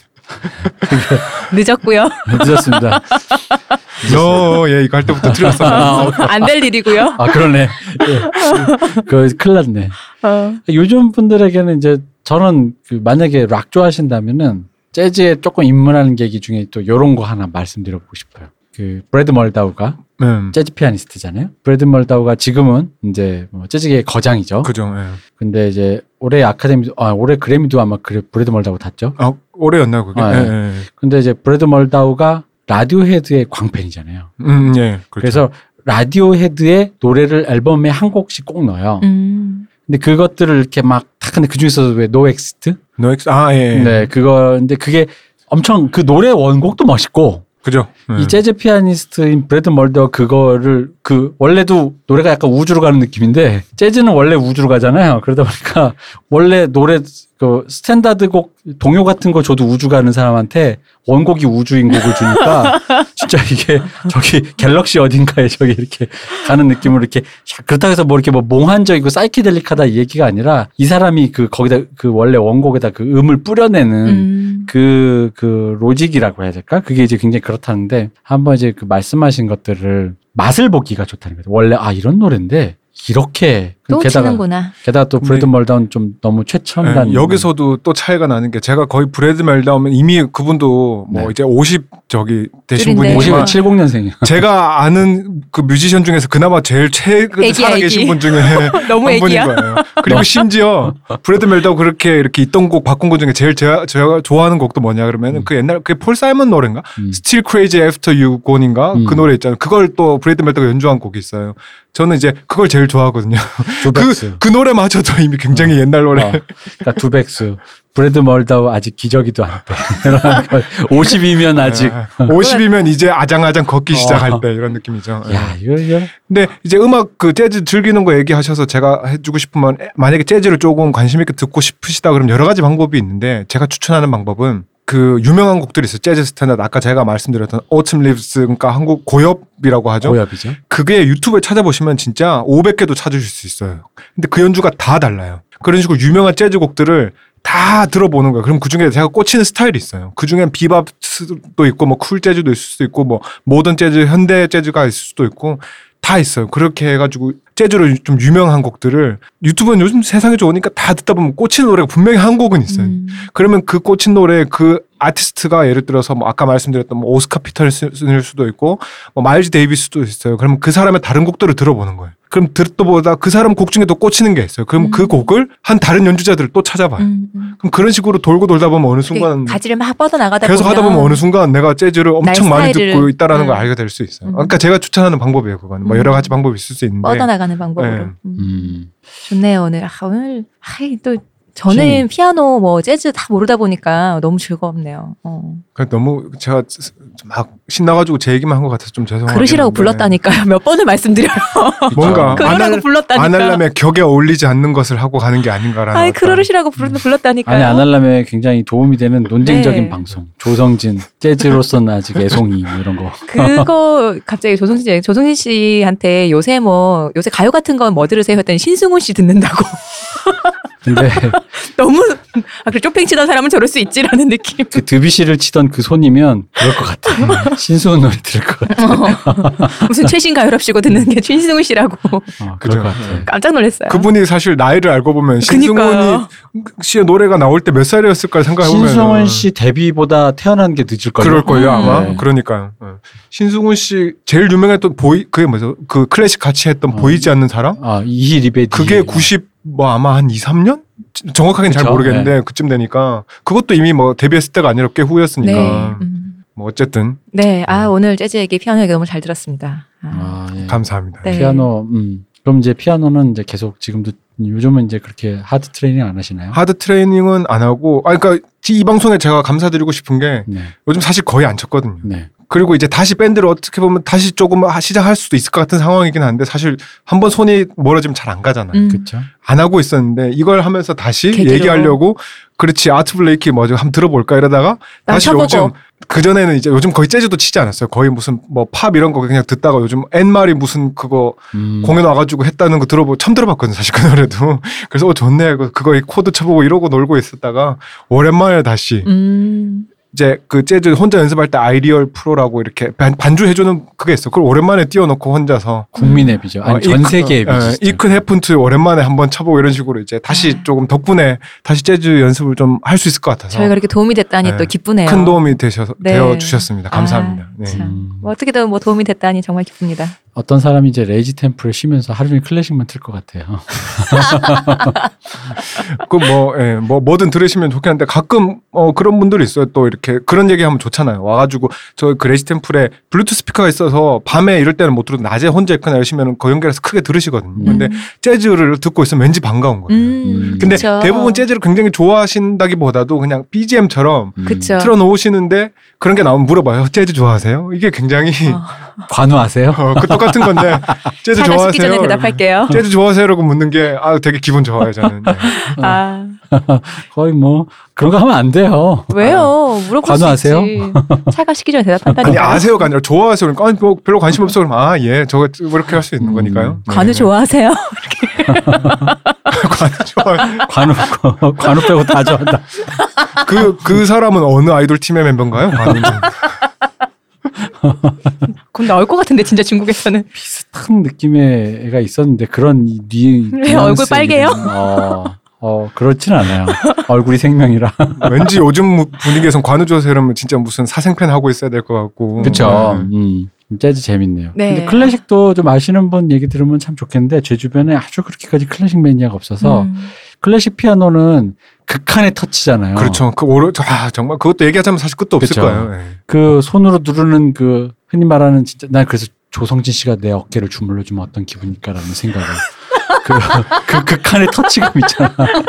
왜냐면 조성진 씨 터치가 어떤 느낌이냐면 왜 무용이랑 똑같은 게 그러니까 불가해한 것을 붙여놓은 거예요. 무용으로 치면 이런 거예요. 그죠. 네. 엄청나게 축이 근육으로 탄탄해서 무겁게 축이 딱 땅을 디디고 있지만 깃털 같다. 이 이율 배반적인 거. 발레 조성진 원래 씨- 그런 그 거잖아요. 안마를 해주면 어깨에서 쇼팽이 들리겠죠. 어, 조성진 씨도 엄청나게 힘으로 무겁게 누르, 그러니까 강하게 때리는 것 같은데도 섬세한 이 이율배반적인. 그래서 전 잘 모르지만 제가 알기로 조성진 씨가 곡의 해석을 그렇게 뭐지 자의적으로 과하게 많이 변하지 음. 않는 스타일로 알고 있어요. 음. 거의 정석 사실 클래식이라는 게 정석이라는 말이 좀 애매하지만 왜냐하면 거긴 템포가 뭐 BPM 이렇게 해가지고 100 적혀 있는 게 아니잖아요. 뭐 음. 안단테 뭐 이런 식으로 음. 사실은 어느 정도의 느낌이죠. 네. 근데 그거를 제가 알기로는 조성진 씨는 거의 그 원곡자에 그 충실하게 연주하는 편이라고 알고는 있어요. 잘 모르지만. 별명이 쇼, 그 쇼팽 잘 치시니까 쇼팽이니까 그죠. 조팽인데. 근데 쇼, 쇼팽. 그또별 그게 차이 차 뭔가 변별점 없는 것 같은데도 그 터치의 깊이 때문에 아. 듣고 있으면은 확연하게 차이가 나요. 저도 잘 모르지만 좀 듣고 그쵸? 예. 그곡 해석을 좀 자유롭게 하시는 분 연주자분들도 많거든요. 근데 그분은 그게 시그네처로 알 수 있을 것 같은데 조성진 씨는 그게 아닌데도 음. 느껴져요. 전 그게 참 대단한 것 같아요. 저도 맞아요. 그게 잘 모르지만 좋아해서 가끔 듣는데 부럽습니다. 그 예. 터치 하시는 분들 특유의 그, 이거는 이제 정말 제가 모르는 영역인데, 피아노 밑에 페달 있잖아요. 네. 그 pedaling에 대한 그, 그. 또 깊이가 또 있어요. 그죠. 그쵸. 그거를 정말 잘 밟고 못 밟고, 그걸 어떻게 살짝 밟고 못 밟고, 그게 이렇게. 유튜브에 찾아보시면 그런 피아노 연주자들 유명한 사람들 그 밑에 보면 댓글이 엄청나고 조회수도 굉장히 높아요. 거기 보면 그런 분들이 있어요. 몇분몇 초의 pedaling이 정말 마음에 든다라고. 아. 저 pedaling은 나는 동의하지 않지만 아. 동의하지 않지만 이해는 할 수 있겠다 이런 글들이 있어. 보면 진짜 기가 막혀요. 그 댓글들을 보면은 관우하세요. 어? 저 해석이 나의 스타일은 아니지만은 동료 앞에서 어, 만나야겠네. 뭐 이런. 다음 데이트는 동네 앞에서. 아, 왜냐면 클래식 피아노는 주로 그렇게 말씀을 많이 하시더라고요. 그죠, 그 예. 극한의 그 터치감 때문에 그 누구의 터치가 어떻 이렇게 얘기하고 재즈는 클래식 좋아하시는 분들이 재즈 피아노 들으시면 처음에 괴로워하시는 게 그 터치감을 무시하는 그 파워풀함 있잖아요. 그러니까 그분들이 듣기에는 재즈는 거의 불협화음 같은 느낌이랄까. 화음은 이제 어. 화성적으로도 그분들이 어, 어. 듣기 괴롭고 그 근데 그 현대 음악 들으시는 좀 익숙해진 분 그건 상관없는데 오히려 터치감 touching이. 그러니까 그분들이 듣기엔 피아노를 거의 꽝꽝꽝 때리기만 하고 있는 것 어. 같은 거야. 모든 터치가 다이내믹이 없고 어. 꽝꽝꽝꽝 하는 것만 같은 느낌인 그렇죠. 거고. 아, 근데 사실 재즈 피아노도 그러니까 뭐 화성이나 이런 거의 차이가 굉장히 크지만 스타일에 그 터치의 차이가 재밌는 차이를 느끼게 할 수 있는 부분이 제가 하나 또 말씀드리고 싶은 게 아까 빌 에반스 얘기했잖아요. 네. 빌 에반스가 유명해지기 시작한 게 마일즈 데이비스 앨범에 그 같이 팀에 참여하면서인데 그 동시대에 했던 피아니스트 두 명이 더 있어. 굉장히 유명한 레드 갈란드가 윈튼 켈리라는 사람이 있는데 이 세 명의 똑같은 곡들이 있어요. 예를 들어서 뭐 음, Autumn Leaves라는 이런 곡들을 들어보시면은 그 세 명의 어떤 연주 코드 진행에 이런 것도 다르지만 터치가 너무 달라서 음. 그 터치에 따라서 이 곡이 어떻게 변하는지 느끼시기 되게 재밌을 거예요. 윈튼 켈리 같은 경우는 약간 버터 바른 소리. 미국인이야. 미국 흑인의 음악이다 이게 이 자식들아 이런 느낌이에요. 레드 갈란드는 그거 아니야 블록 코드. 블록코드 블록코드도 유명하지만 레드 갈란드 신기한 게 그분이 권투 선수를 하셨던 분이에요. 음. 근데 피아노에는 치는 터치는 옥동자가 굴러가는 소리가 나요. 옥동자요? 옥동자? 옥소리? 옥구슬도 아니고 옥동자 올라가면 네. 옥동자를 너무 너무 큰 소리 나는 거. 아니냐? 자, 최애 아이스크림 옥동자다 보니 아니 그 어떤 느낌인 거야? 피아노에 옥, 옥구슬 굴러가는 건 상상이 되는데 아니 이렇게 설명드릴 수 있어요. 옥동자 아이스크림 아시죠? 그렇게 부드러운 맛? 옥동자 아, 굴러가는 건 뭐지?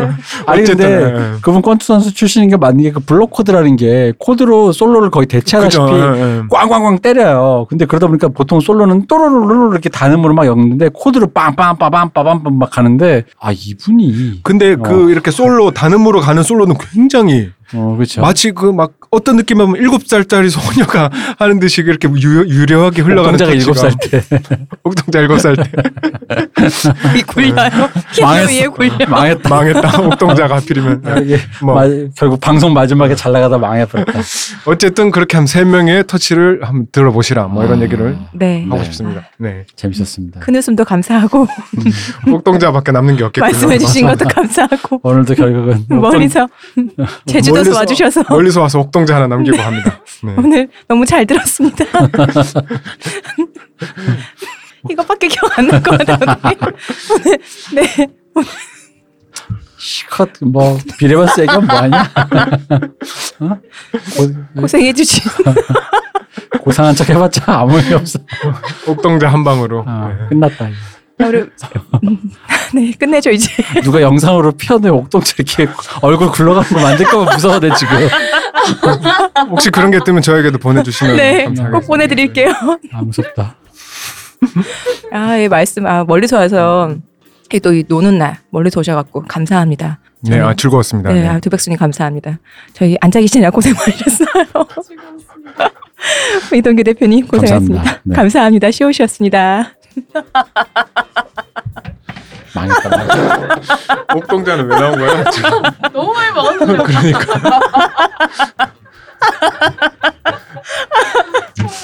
아, 저 아까 옥동- 보다가 계속 보여드리고 싶어요. 사운드 뮤직에 짤 이거 보셨어요? 이거 제가 빵 터졌어요. 아, 저게 그 라디오 스타는 네. 아, 너무 웃긴 거예요. 아.